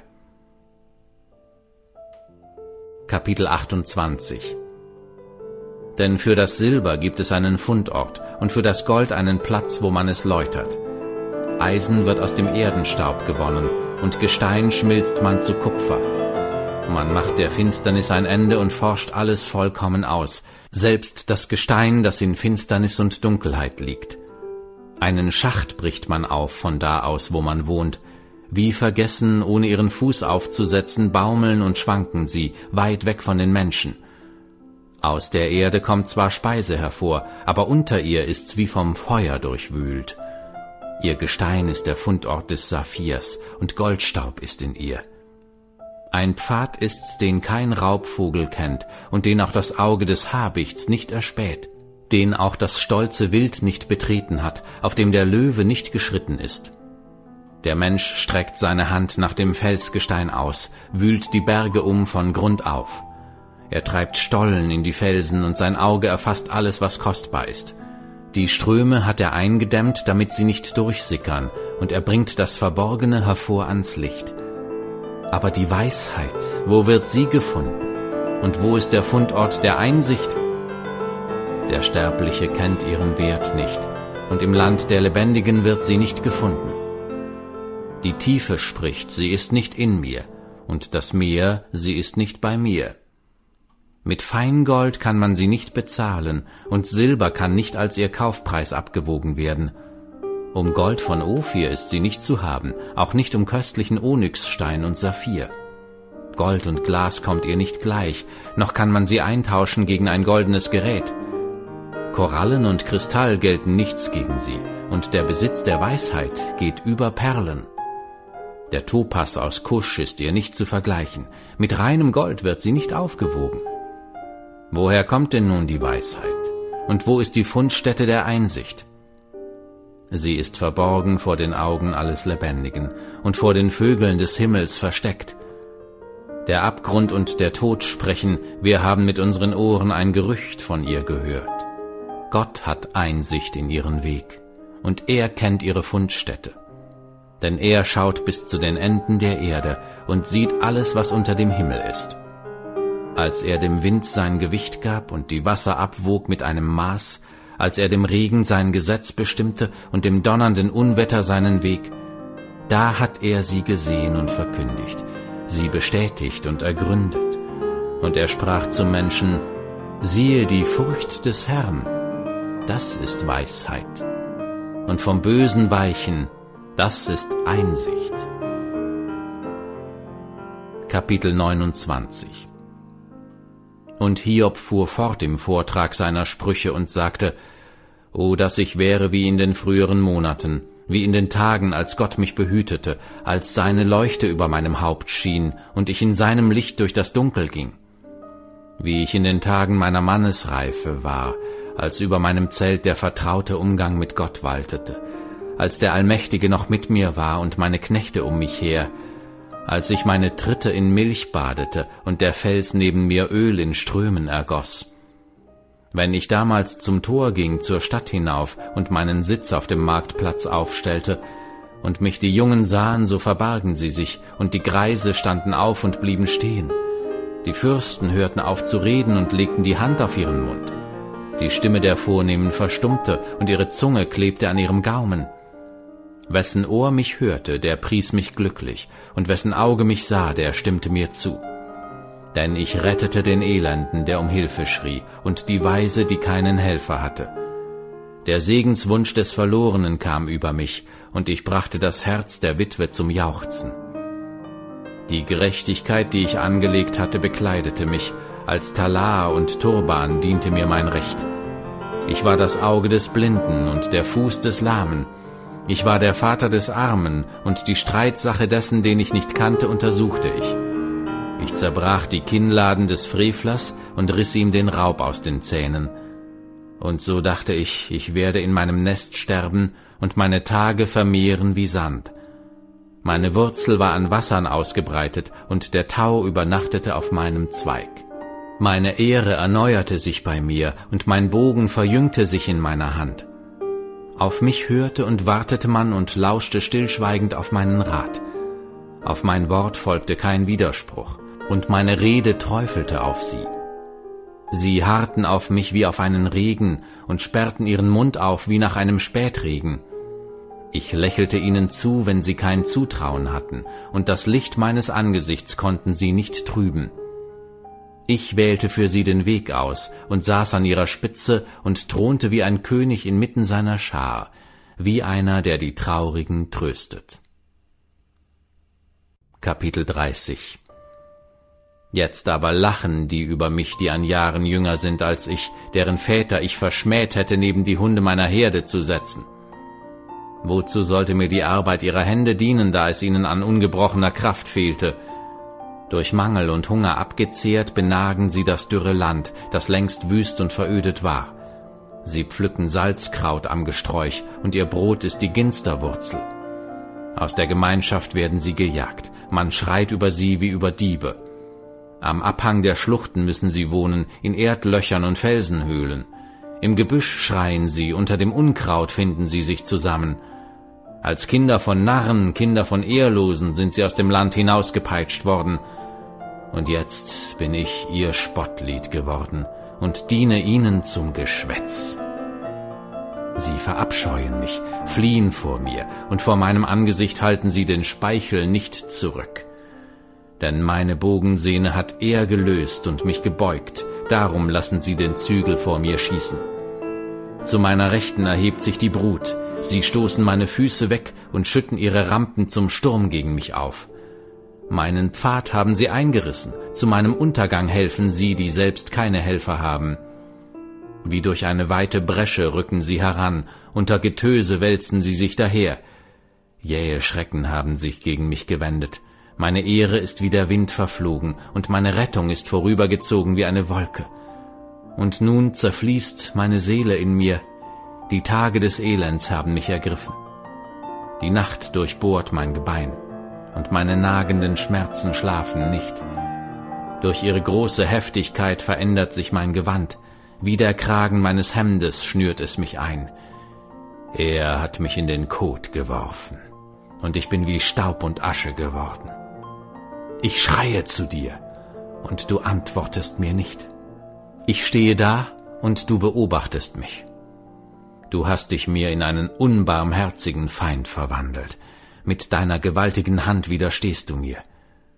Du setzt mich dem Sturm aus, lässt mich dahinfahren, lässt mich vergehen in Unruhe. Denn ich weiß, dass du mich zum Tode führen wirst, in das Haus, wo alle Lebendigen zusammenkommen, doch streckt man nicht seine Hand aus, wenn man unter Trümmern begraben ist, oder ruft man nicht um Hilfe, wenn man untergeht? Habe ich nicht geweint über den, der böse Zeiten hatte, und war meine Seele nicht über den Armen bekümmert? Ja, ich habe auf Gutes gehofft, und es kam Böses. Ich wartete auf das Licht, und es kam Finsternis. Meine Eingeweide sind zum Sieden gebracht und haben keine Ruhe, die Tage meines Elends sind mir entgegengetreten. Traurig gehe ich einher, ohne Sonne. Ich stehe in der Gemeinde auf und schreie um Hilfe. Ich bin den Schakalen ein Bruder geworden und ein Gefährte der Strauße. Meine Haut ist schwarz geworden und löst sich von mir ab, und meine Gebeine brennen vor Hitze. Mein Harfenklang ist zu einem Trauerlied geworden und mein Flötenspiel zu lautem Weinen. Kapitel 31 ich hatte einen Bund geschlossen mit meinen Augen, dass ich ja nicht begehrlich auf eine Jungfrau blickte. Denn was würde mir Gott vom Himmel her zuteilen, und welchen Lohn erhielte ich von dem Allmächtigen aus der Höhe?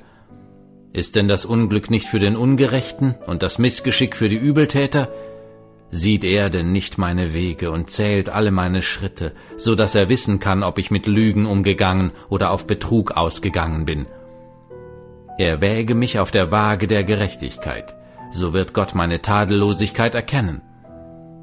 Ist mein Schritt vom Weg abgewichen oder mein Herz den Augen nachgewandelt und klebt an meinen Händen ein Makel, so will ich säen und ein anderer soll essen, und meine Pflanzungen sollen entwurzelt werden. Hat sich mein Herz zu einer Frau hinreißen lassen, oder habe ich an der Tür meines Nächsten gelauert, so soll meine Frau für einen anderen malen, und andere mögen sich über sie beugen.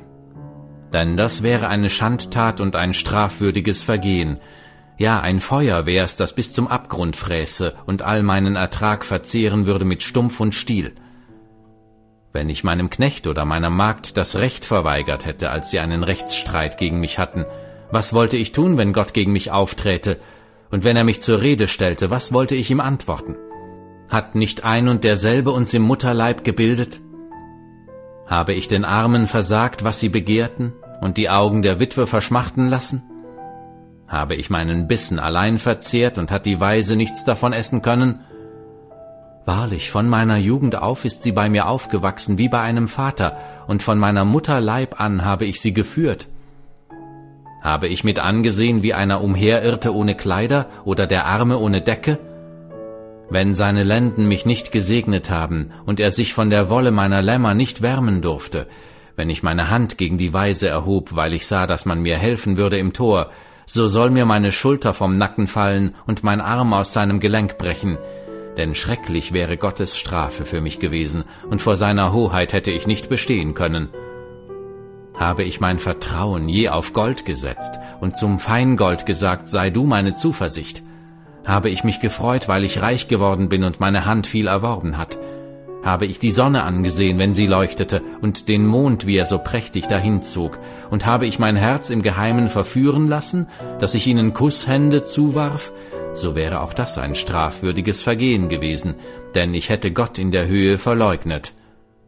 Habe ich mich gefreut über den Sturz meines Feindes und mich ergötzt daran, wenn ihn ein Unglück traf? Nein, ich habe meine Zunge nie hergegeben zum Sündigen, dass ich mit einem Fluch sein Leben gefordert hätte. Haben meine Hausgenossen nicht oft gesagt, wer wäre nicht von seinem Fleisch satt geworden? Kein Fremder brauchte draußen zu übernachten, ich öffnete meine Tür dem Wandersmann. Habe ich wie Adam meine Übertretung zugedeckt, so dass ich meine Schuld in meiner Brust verbarg, weil ich die große Menge fürchtete und die Verachtung meiner Verwandten mich niedergeschlagen hätte, so dass ich geschwiegen hätte und nicht zur Tür hinausgegangen wäre? Oh, dass ich einen hätte, der mir Gehör schenkte. Siehe, da ist meine Unterschrift. Der Allmächtige antworte mir, und mein Gegner schreibe eine Klageschrift gegen mich. Wahrlich, ich würde sie auf meine Schulter nehmen und als Ehrenkranz um mein Haupt winden. Meine Schritte dürfte ich ihm getrost aufzählen und ihm nahen wie ein Fürst. Wenn mein Ackerboden gegen mich schreit und seine Furchen miteinander weinen, weil ich ohne ihn zu bezahlen seinen Ertrag verzehrt habe und die Seele seines Besitzers aushauchen ließ, so soll statt Weizen Dorngestrüpp hervorkommen und Unkraut anstatt der Gerste. Zu Ende sind die Reden Hiobs. Kapitel 32 Und jene drei Männer hörten auf, Hiob zu antworten, weil er in seinen Augen gerecht war. Da entbrannte der Zorn Elihus des Sohnes Baracheels, des Busiters aus dem Geschlecht Ram. Über Hiob entbrannte sein Zorn, weil er meinte, er sei Gott gegenüber im Recht. Über seine drei Freunde aber entbrannte sein Zorn, weil sie keine Antwort fanden und Hiob doch verurteilten. Elihu aber hatte mit seiner Rede an Hiob gewartet, denn jene waren älter als er. Als aber Elihu sah, dass im Mund jener drei Männer keine Antwort mehr war, da entbrannte sein Zorn. Und Elihu, der Sohn Barachiels, der Busiter, ergriff das Wort und sprach, Jung bin ich an Jahren, ihr aber seid grau. Darum scheute und fürchtete ich mich, euch mein Wissen zu verkünden. Ich dachte, die Betagten sollen reden und die Bejahrten Weisheit lehren. Aber der Geist ist es im Menschen und der Odem des Allmächtigen, der sie verständig macht. Nicht alle Angesehenen sind weise, und nicht alle Alten verstehen sich aufs Recht. Darum sage ich, Hört auf mich, so will ich mein Wissen verkünden, ja auch ich. Siehe, ich habe eure Reden abgewartet, auf eure Einsichten gehört, bis ihr die rechten Worte finden würdet. Und ich gab aufmerksam auf euch acht, aber siehe, da war keiner, der Hiob widerlegt hätte, der seine Reden beantwortet hätte. Sagt nur ja nicht, wir haben die Weisheit gefunden, Gott wird ihn wegfegen, nicht ein Mensch. Er hat seine Worte nicht an mich gerichtet, so will ich ihm auch nicht mit euren Worten antworten. Sie sind bestürzt, sie geben keine Antwort mehr, die Worte sind ihnen ausgegangen. Und ich sollte warten, weil sie nichts sagen, weil sie dastehen und nicht mehr antworten? So will auch ich nun meinen Teil erwidern und mein Wissen verkünden, ja auch ich. Denn ich bin voll von Worten, und der Geist, der in mir ist, drängt mich dazu. Siehe, mein Inneres ist wie Wein, der nicht geöffnet wurde, wie Wein, der selbst aus neuen Schläuchen hervorbricht. Ich will reden, damit ich Luft bekomme, ich will meine Lippen auftun und antworten. Ich will aber für niemand Partei ergreifen und keinem Menschen schmeicheln, denn ich kann nicht schmeicheln, leicht könnte mein Schöpfer mich sonst wegraffen. Kapitel 33 Doch höre nun, Hiob, meine Rede und nimm meine Worte zu Ohren. Siehe doch, ich öffne meinen Mund, meine Zunge redet in meiner Mundhöhle, meine Reden kommen aus aufrichtigem Herzen, und meine Lippen sprechen lautere Wahrheit aus. Der Geist Gottes hat mich gemacht, und der Odem des Allmächtigen erhält mich am Leben. Kannst du es, so widerlege mich, rüste dich, tritt vor mich hin. Siehe, ich bin vor Gott gleich wie du, auch ich bin aus Lehm gebildet. Siehe, Furcht vor mir soll dich nicht schrecken, und meine Hand soll dich nicht niederdrücken. Nun hast du vor meinen Ohren gesagt, und ich höre noch den Klang der Worte, Rein bin ich, ohne Vergehen, unbefleckt bin ich und ohne Schuld. Siehe, er erfindet Feindseligkeiten gegen mich, er hält mich für seinen Feind. Er legt meine Füße in den Stock und lauert auf alle meine Wege. Siehe, da bist du nicht im Recht, erwidere ich dir, denn Gott ist größer als der Mensch. Warum rechtest du denn mit ihm, da er doch keine seiner Taten zu verantworten hat? Sondern Gott redet einmal und zum zweiten Mal, aber man beachtet es nicht. Im Traum, im Nachtgesicht, wenn tiefer Schlaf die Menschen befällt und sie auf ihren Lagern schlummern, da öffnet er das Ohr der Menschen und besiegelt seine Warnung an sie, um den Menschen von seinem Tun abzubringen und den Mann vor dem Hochmut zu bewahren, damit er seine Seele von der Grube zurückhalte und sein Leben davon in den Wurfspieß zu rennen. Er züchtigt ihn mit Schmerzen auf seinem Lager, ja er straft sein Gebein sehr hart, dass ihm das Brot zum Ekel wird und seiner Seele die Lieblingsspeise.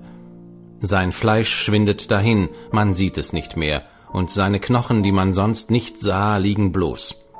Seine Seele naht sich der Grube und sein Leben den Todesmächten. Wenn es dann für ihn einen Gesandten gibt, einen Mittler, einen aus Tausenden, der dem Menschen seine Gerechtigkeit verkündigt, so wird er sich über ihn erbarmen und sprechen, Erlöse ihn, damit er nicht zur Grube hinabfahre, ich habe ein Lösegeld gefunden. Alsdann wird sein Fleisch frischer sein als in jungen Jahren, er wird zurückkehren zu den Tagen seiner Jugend.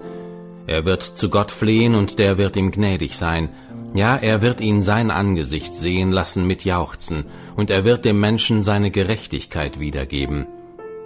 Der wird dann singen vor den Menschen und sagen, ich hatte gesündigt und das Recht verkehrt, aber er hat mir nicht vergolten, wie ich es verdiente, er hat meine Seele erlöst, dass sie nicht in die Grube hinabgefahren ist, so dass mein Leben das Licht wieder sieht. Siehe dies alles tut Gott zwei oder dreimal mit dem Menschen, um seine Seele vom Verderben zurückzuholen, damit sie erleuchtet werde mit dem Licht der Lebendigen. Habe Acht, Hiob, höre mir zu, schweige und ich will reden. Wenn du Worte hast, so antworte mir, rede nur, denn ich wünsche deine Rechtfertigung. Wenn aber nicht, so höre mir zu. Schweige und ich will dich Weisheit lehren. Kapitel 34 und Elihu redete weiter und sprach, Hört ihr Weisen auf meine Worte, und ihr Verständigen gebt mir Gehör. Denn das Ohr prüft die Worte, wie der Gaumen die Speise schmeckt. Das Rechte wollen wir uns erwählen, um untereinander zu erkennen, was gut ist. Denn Hiob behauptet, ich bin gerecht, aber Gott hat mir mein Recht entzogen. Tödlich verwundet bin ich vom Pfeil, ohne dass ich schuldig wäre. Wer ist ein Mann wie Hiob, der Lästerung trinkt wie Wasser, der in Gemeinschaft mit Übeltätern wandelt und mit gottlosen Leuten umgeht? Denn er hat gesagt, es nützt dem Menschen nichts, wenn er mit Gott Freundschaft pflegt. Darum, ihr verständigen Männer, hört mir zu. Fern sei es von Gott, dass er gesetzlos handle, und von dem Allmächtigen, dass er Unrecht tue, sondern er vergilt dem Menschen nach seinem Handeln und lässt es jedem ergehen nach seinem Wandel. Ja, wahrlich, Gott handelt nicht gesetzlos, und der Allmächtige beugt das Recht nicht. Wer hätte ihm die Erde unterstellt, und wer hat den ganzen Erdkreis gegründet? Wenn er nur noch auf sich selbst achtete und seinen Geist und Odem wieder zurücknähme, so würde alles Fleisch miteinander vergehen und der Mensch zum Staub zurückkehren. Hast du nun Verstand, so höre dies und schenke der Stimme meiner Worte Gehör. Könnte auch einer herrschen, der das Recht hasst? Oder willst du den Gerechten, den Mächtigen schuldig sprechen? Darf man zum König sagen, du Nichtsnutz, und zu Edlen, du Gottloser? wie viel weniger zu dem, der die Person der Fürsten nicht ansieht und den Vornehmen nicht mehr achtet als den Geringen, denn sie sind alle das Werk seiner Hände. Plötzlich sterben sie mitten in der Nacht. Ein Volk wird ins Wanken gebracht und geht dahin, und er beseitigt den Tyrannen ohne Menschenhand. Denn Gottes Augen sind auf die Wege der Menschen gerichtet, und er sieht jeden Schritt, den einer macht. Es gibt keine Finsternis und keinen Todesschatten, wo die Übeltäter sich verbergen könnten. Denn er braucht nicht lange auf einen Menschen zu achten, damit der vor Gott ins Gericht kommt. Er zerschmettert Gewaltige ohne Untersuchung und setzt andere an ihre Stelle. Denn er kennt ihre Werke und er kehrt sie um über Nacht, so dass sie zermalmt werden. Als Gottlose züchtigt er sie dort, wo alle es sehen, weil sie von ihm abgefallen sind und keinen seiner Wege beachtet haben so dass sie das Schreien des Geringen zu ihm hinaufdringen ließen, und er das Schreien der Unterdrückten hörte. Wenn er sich ruhig verhält, wer kann ihn verurteilen? Wenn er sein Angesicht verbirgt, wer kann ihn schauen? So handelt er sowohl an einem Volk als auch an dem einzelnen Menschen, damit nicht gottlose Menschen regieren, dass sie nicht Fallstricke für das Volk werden. Denn zu Gott muss man sagen, ich habe meine Strafe getragen und will nicht mehr verkehrt handeln. Was ich nicht sehe, lehre du mich. Wenn ich Unrecht getan habe, so will ich's nicht wieder tun. Soll er nach deinem Sinn Vergeltung üben, weil du verwirfst? Denn du musst wählen und nicht ich. Was du weißt, das rede. Verständige Männer werden mir zustimmen und jeder weise Mann, der mir zuhört. Hiob redet wie ein Unwissender und seine Worte zeugen nicht von Einsicht. O, dass doch Hiob fort und fort geprüft würde, weil er antwortet, wie gottlose Männer antworten. Denn zu seiner Sünde fügt er Frevel hinzu. Er verhöhnt uns und redet viel gegen Gott. Kapitel 35 Weiter redete Elihu und sprach, Hältst du dies für recht, wenn du sagst, ich bin gerechter als Gott? Denn du fragst dich, was es dir nützt, was habe ich davon, wenn ich nicht sündige? Ich will dir Worte erwidern und deinen Gefährten mit dir. Sieh zum Himmel empor und betrachte ihn, und schau die Wolken an, die höher sind als du. Wenn du sündigst, was tust du ihm zuleide? Und sind deine Missetaten zahlreich, was schadest du ihm? Bist du aber gerecht, was gibst du ihm und was empfängt er von deiner Hand? Aber ein Mensch wie du leidet unter deiner Gottlosigkeit, und einem Menschenkind nützt deine Gerechtigkeit. Sie schreien unter den vielen Bedrückungen, sie rufen um Hilfe wegen der Gewalt der Großen.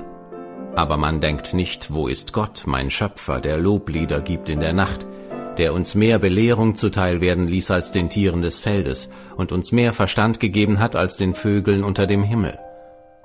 Dann schreien sie, doch er antwortet nicht wegen des Übermuts der Bösen. Gott wird auf Nichtigkeit gewiss nicht hören, und der Allmächtige sieht sie nicht an. Auch wenn du sagst, du könntest ihn nicht sehen, so liegt die Rechtssache doch vor ihm, warte du nur auf ihn. Und nun, weil sein Zorn noch nicht gestraft hat, sollte er deshalb um den Übermut nicht sehr wohl wissen? So hat also Hiob seinen Mund umsonst aufgesperrt und aus lauter Unverstand so viele Worte gemacht. Kapitel 36 Und Elihu fuhr fort und sprach, Gedulde dich noch ein wenig, so will ich es dir mitteilen. Ich habe noch mehr Worte für Gott. Ich will mein Wissen weit herholen und meinem Schöpfer Gerechtigkeit widerfahren lassen. Denn wahrlich, meine Reden sind keine Lügen. Vor dir steht ein Mann mit vollkommener Erkenntnis. Siehe, Gott ist mächtig, doch verachtet er niemand, groß ist die Kraft seines Herzens. Den Gottlosen erhält er nicht am Leben, aber den Elenden schafft er Recht. Er wendet seine Augen nicht ab von dem Gerechten, und er setzt sie auf ewig mit Königen auf den Thron, damit sie herrschen. Sind sie aber in Fesseln gebunden, in Banden des Elends gefangen, so hält er ihnen ihre Taten und ihre Übertretungen vor, denn sie haben sich überhoben. Er öffnet ihr Ohr der Zurechtweisung und befiehlt ihnen, sich von der Bosheit abzukehren. Wenn sie dann gehorchen und sich unterwerfen, so werden sie ihre Tage in Glück vollenden und ihre Jahre in Wohlergehen. Gehorchen sie aber nicht, so kommen sie um durchs Schwert und sterben dahin in ihrem Unverstand.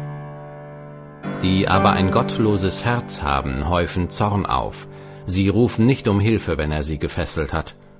Ihre Seele stirbt in der Jugend und ihr Leben unter den Hurern. Den Gedemütigten aber rettet er durch die Demütigung und öffnet durch die Not sein Ohr. Und auch dich führt er aus dem Rachen der Bedrängnis. Dein Platz wird uneingeschränkte Weite sein und dein Tisch bereitet mit reicher, guter Speise. Bist du aber vom Urteil des Gottlosen erfüllt, so werden Urteil und Gericht dich treffen, der Zorn aber verleite dich ja nicht zur Lästerung, und die Menge des Lösegeldes besteche dich nicht. Wird dich etwa dein Hilferuf aus der Bedrängnis herausführen und alle deine mühevollen Anstrengungen? Sehne dich nicht nach der Nacht, wenn Völker untergehen werden. Hüte dich, wende dich nicht zum Unrecht, denn dies hast du dem Elend vorgezogen. Siehe, Gott ist erhaben in seiner Kraft. Wer ist ein Lehrer wie er? Wer will ihn zur Rede stellen über seinen Weg, und wer will zu ihm sagen, du hast Unrecht getan? Denke daran, sein Tun zu erheben, das Menschen besingen. Alle Menschen schauen es an, der Sterbliche erblickt es von ferne. Siehe, wie erhaben ist Gott. Wir aber verstehen ihn nicht, die Zahl seiner Jahre ist unerforschlich. Denn er zieht Wassertropfen herauf, sie sickern als Regen für seinen Wasserstrom herab, den die Wolken niederrieseln, auf viele Menschen herabtropfen lassen.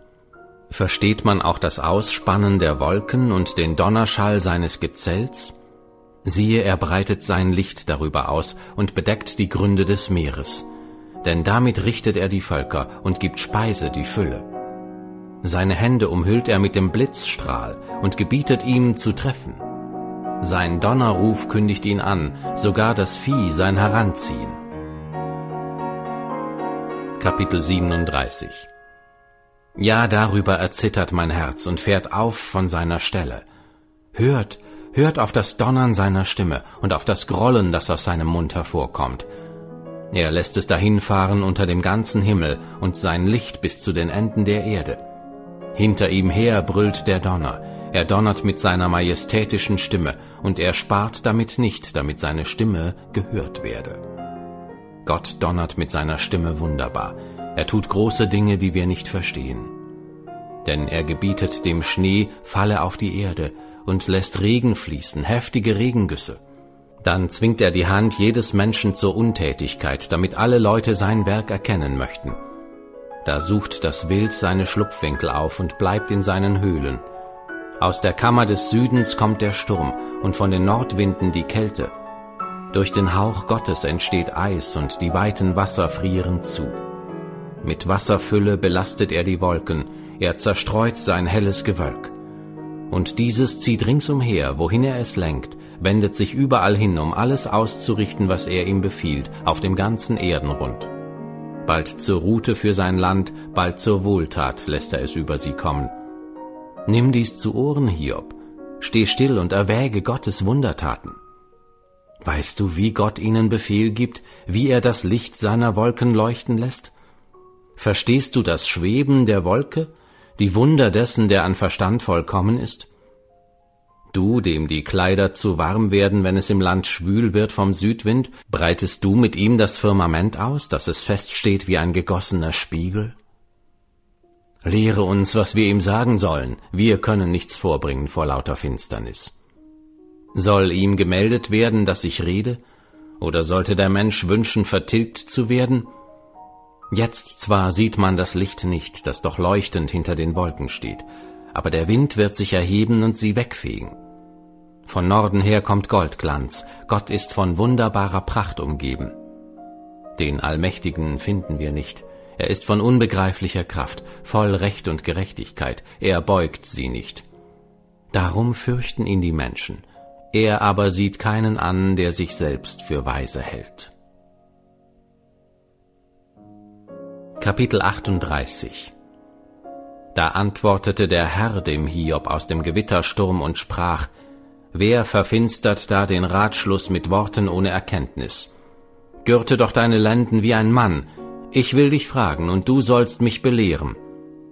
Wo warst du, als ich den Grund der Erde legte? Sprich es aus, wenn du Bescheid weißt. Wer hat ihre Maße bestimmt? Weißt du das? Oder wer hat die Messschnur über sie ausgespannt? Worin wurden ihre Grundpfeiler eingesenkt? Oder wer hat ihren Eckstein gelegt, als die Morgensterne miteinander jauchzten und alle Söhne Gottes jubelten? Wer hat das Meer mit Schleusen verschlossen, als es hervorbrach, heraustrat wie aus dem Mutterschoß, als ich es in Wolken kleidete und Wolken dunkel zu seinen Windeln machte, als ich ihm seine Grenze zog und Riegel und Tore einsetzte und sprach, bis hierher sollst du kommen und nicht weiter, hier soll sich der Stolz deiner Wellen legen. Als ich ihm seine Grenze zog und Riegel und Tore einsetzte und sprach, bis hierher sollst du kommen und nicht weiter, hier soll sich der Stolz deiner Wellen legen. Hast du, solange du lebst, jemals den Sonnenaufgang angeordnet und dem Morgenrot seinen Platz angewiesen, dass es die Enden der Erde erfasse, damit die Frevler von ihr verscheucht werden? Sie verwandelt sich wie ein Siegelton, und alles steht da wie ein Prachtgewand. Den Gottlosen wird ihr Licht entzogen, und der erhobene Arm wird zerbrochen. Bist du auch bis zu den Quellen des Meeres gekommen, oder hast du den Urgrund der Meerestiefe durchwandelt? Sind dir die Tore des Todes geöffnet worden, oder hast du die Pforten des Todesschattens gesehen? Hast du die Breiten der Erde überschaut? Weißt du das alles? So sage es mir. Welches ist denn der Weg zu den Wohnungen des Lichts, und wo hat denn die Finsternis ihren Ort, dass du sie bis zu ihrer Grenze bringen und die Pfade zu ihrem Haus kennen könntest?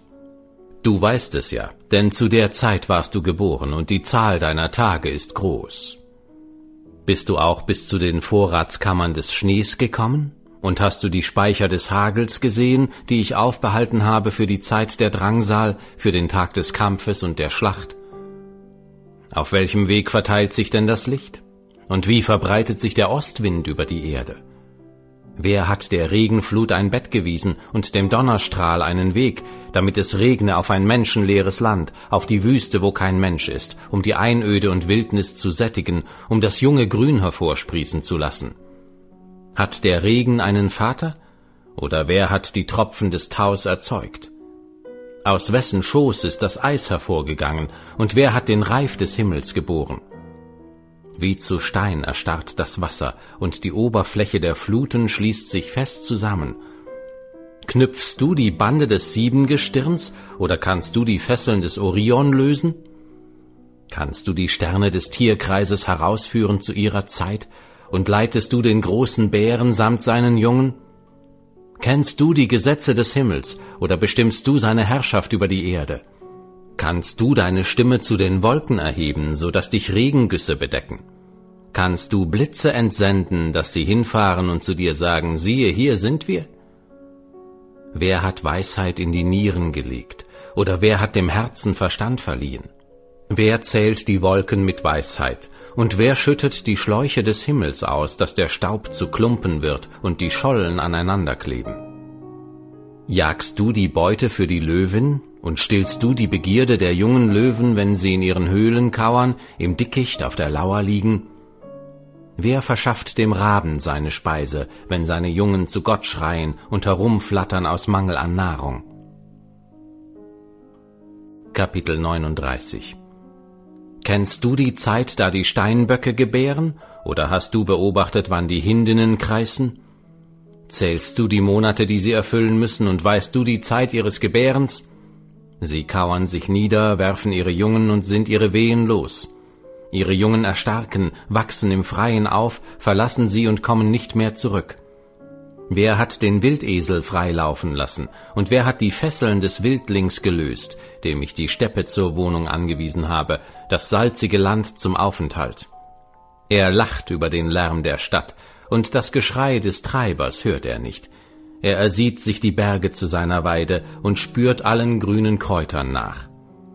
Wird der Büffel willig sein, dir zu dienen, bleibt er an deiner Krippe über Nacht? Führst du den Büffel in der Furche an einem Strick, oder wird er hinter dir her die Talgründe eggen? Vertraust du ihm wegen seiner großen Kraft und überlässt du ihm deine Arbeit? Rechnest du auf ihn, dass er deine Saat einbringt oder deine Tenne füllt? Die Straußin schwingt fröhlich ihre Flügel, sind es aber treue Schwingen und Federn? Denn sie überlässt ihre Eier der Erde und lässt sie im Sand ausbrüten. Sie vergisst, dass ein Fuß sie zertreten und das Getier des Feldes sie zermalmen kann. Sie ist hart gegen ihre Jungen, als gehörten sie ihr nicht. Es macht ihr keinen Kummer, wenn sie sich umsonst abgemüht hat. Denn Gott ließ sie die Weisheit vergessen und hat ihr keinen Verstand zugeteilt. Kommt aber die Zeit, da sie in die Höhe schnellt, so verlacht sie Ross und Reiter. Hast du dem Ross Stärke verliehen und seinen Hals mit der Mähne umhüllt, bringst du es zum Springen wie eine Heuschrecke. Sein stolzes Schnauben klingt schrecklich. Es scharrt den Boden, freut sich seiner Stärke, es zieht los den Waffen entgegen, es lacht über die Furcht, ist unverzagt und weicht vor dem Schwert nicht zurück. Über ihm klirrt der Köcher, die Klinge von Speer und Wurfspieß. Mit wildem Lauf und Ungestüm verschlingt es den Boden und bleibt nicht stehen, wenn das Schofahorn ertönt.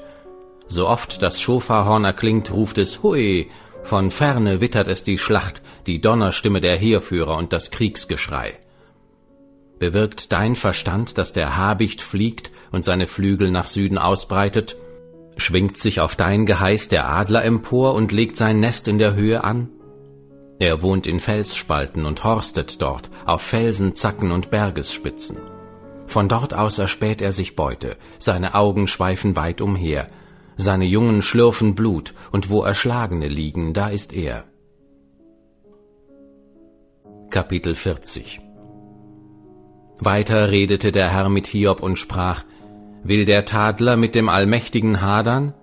Wer Gott zurechtweisen will, der antworte nun.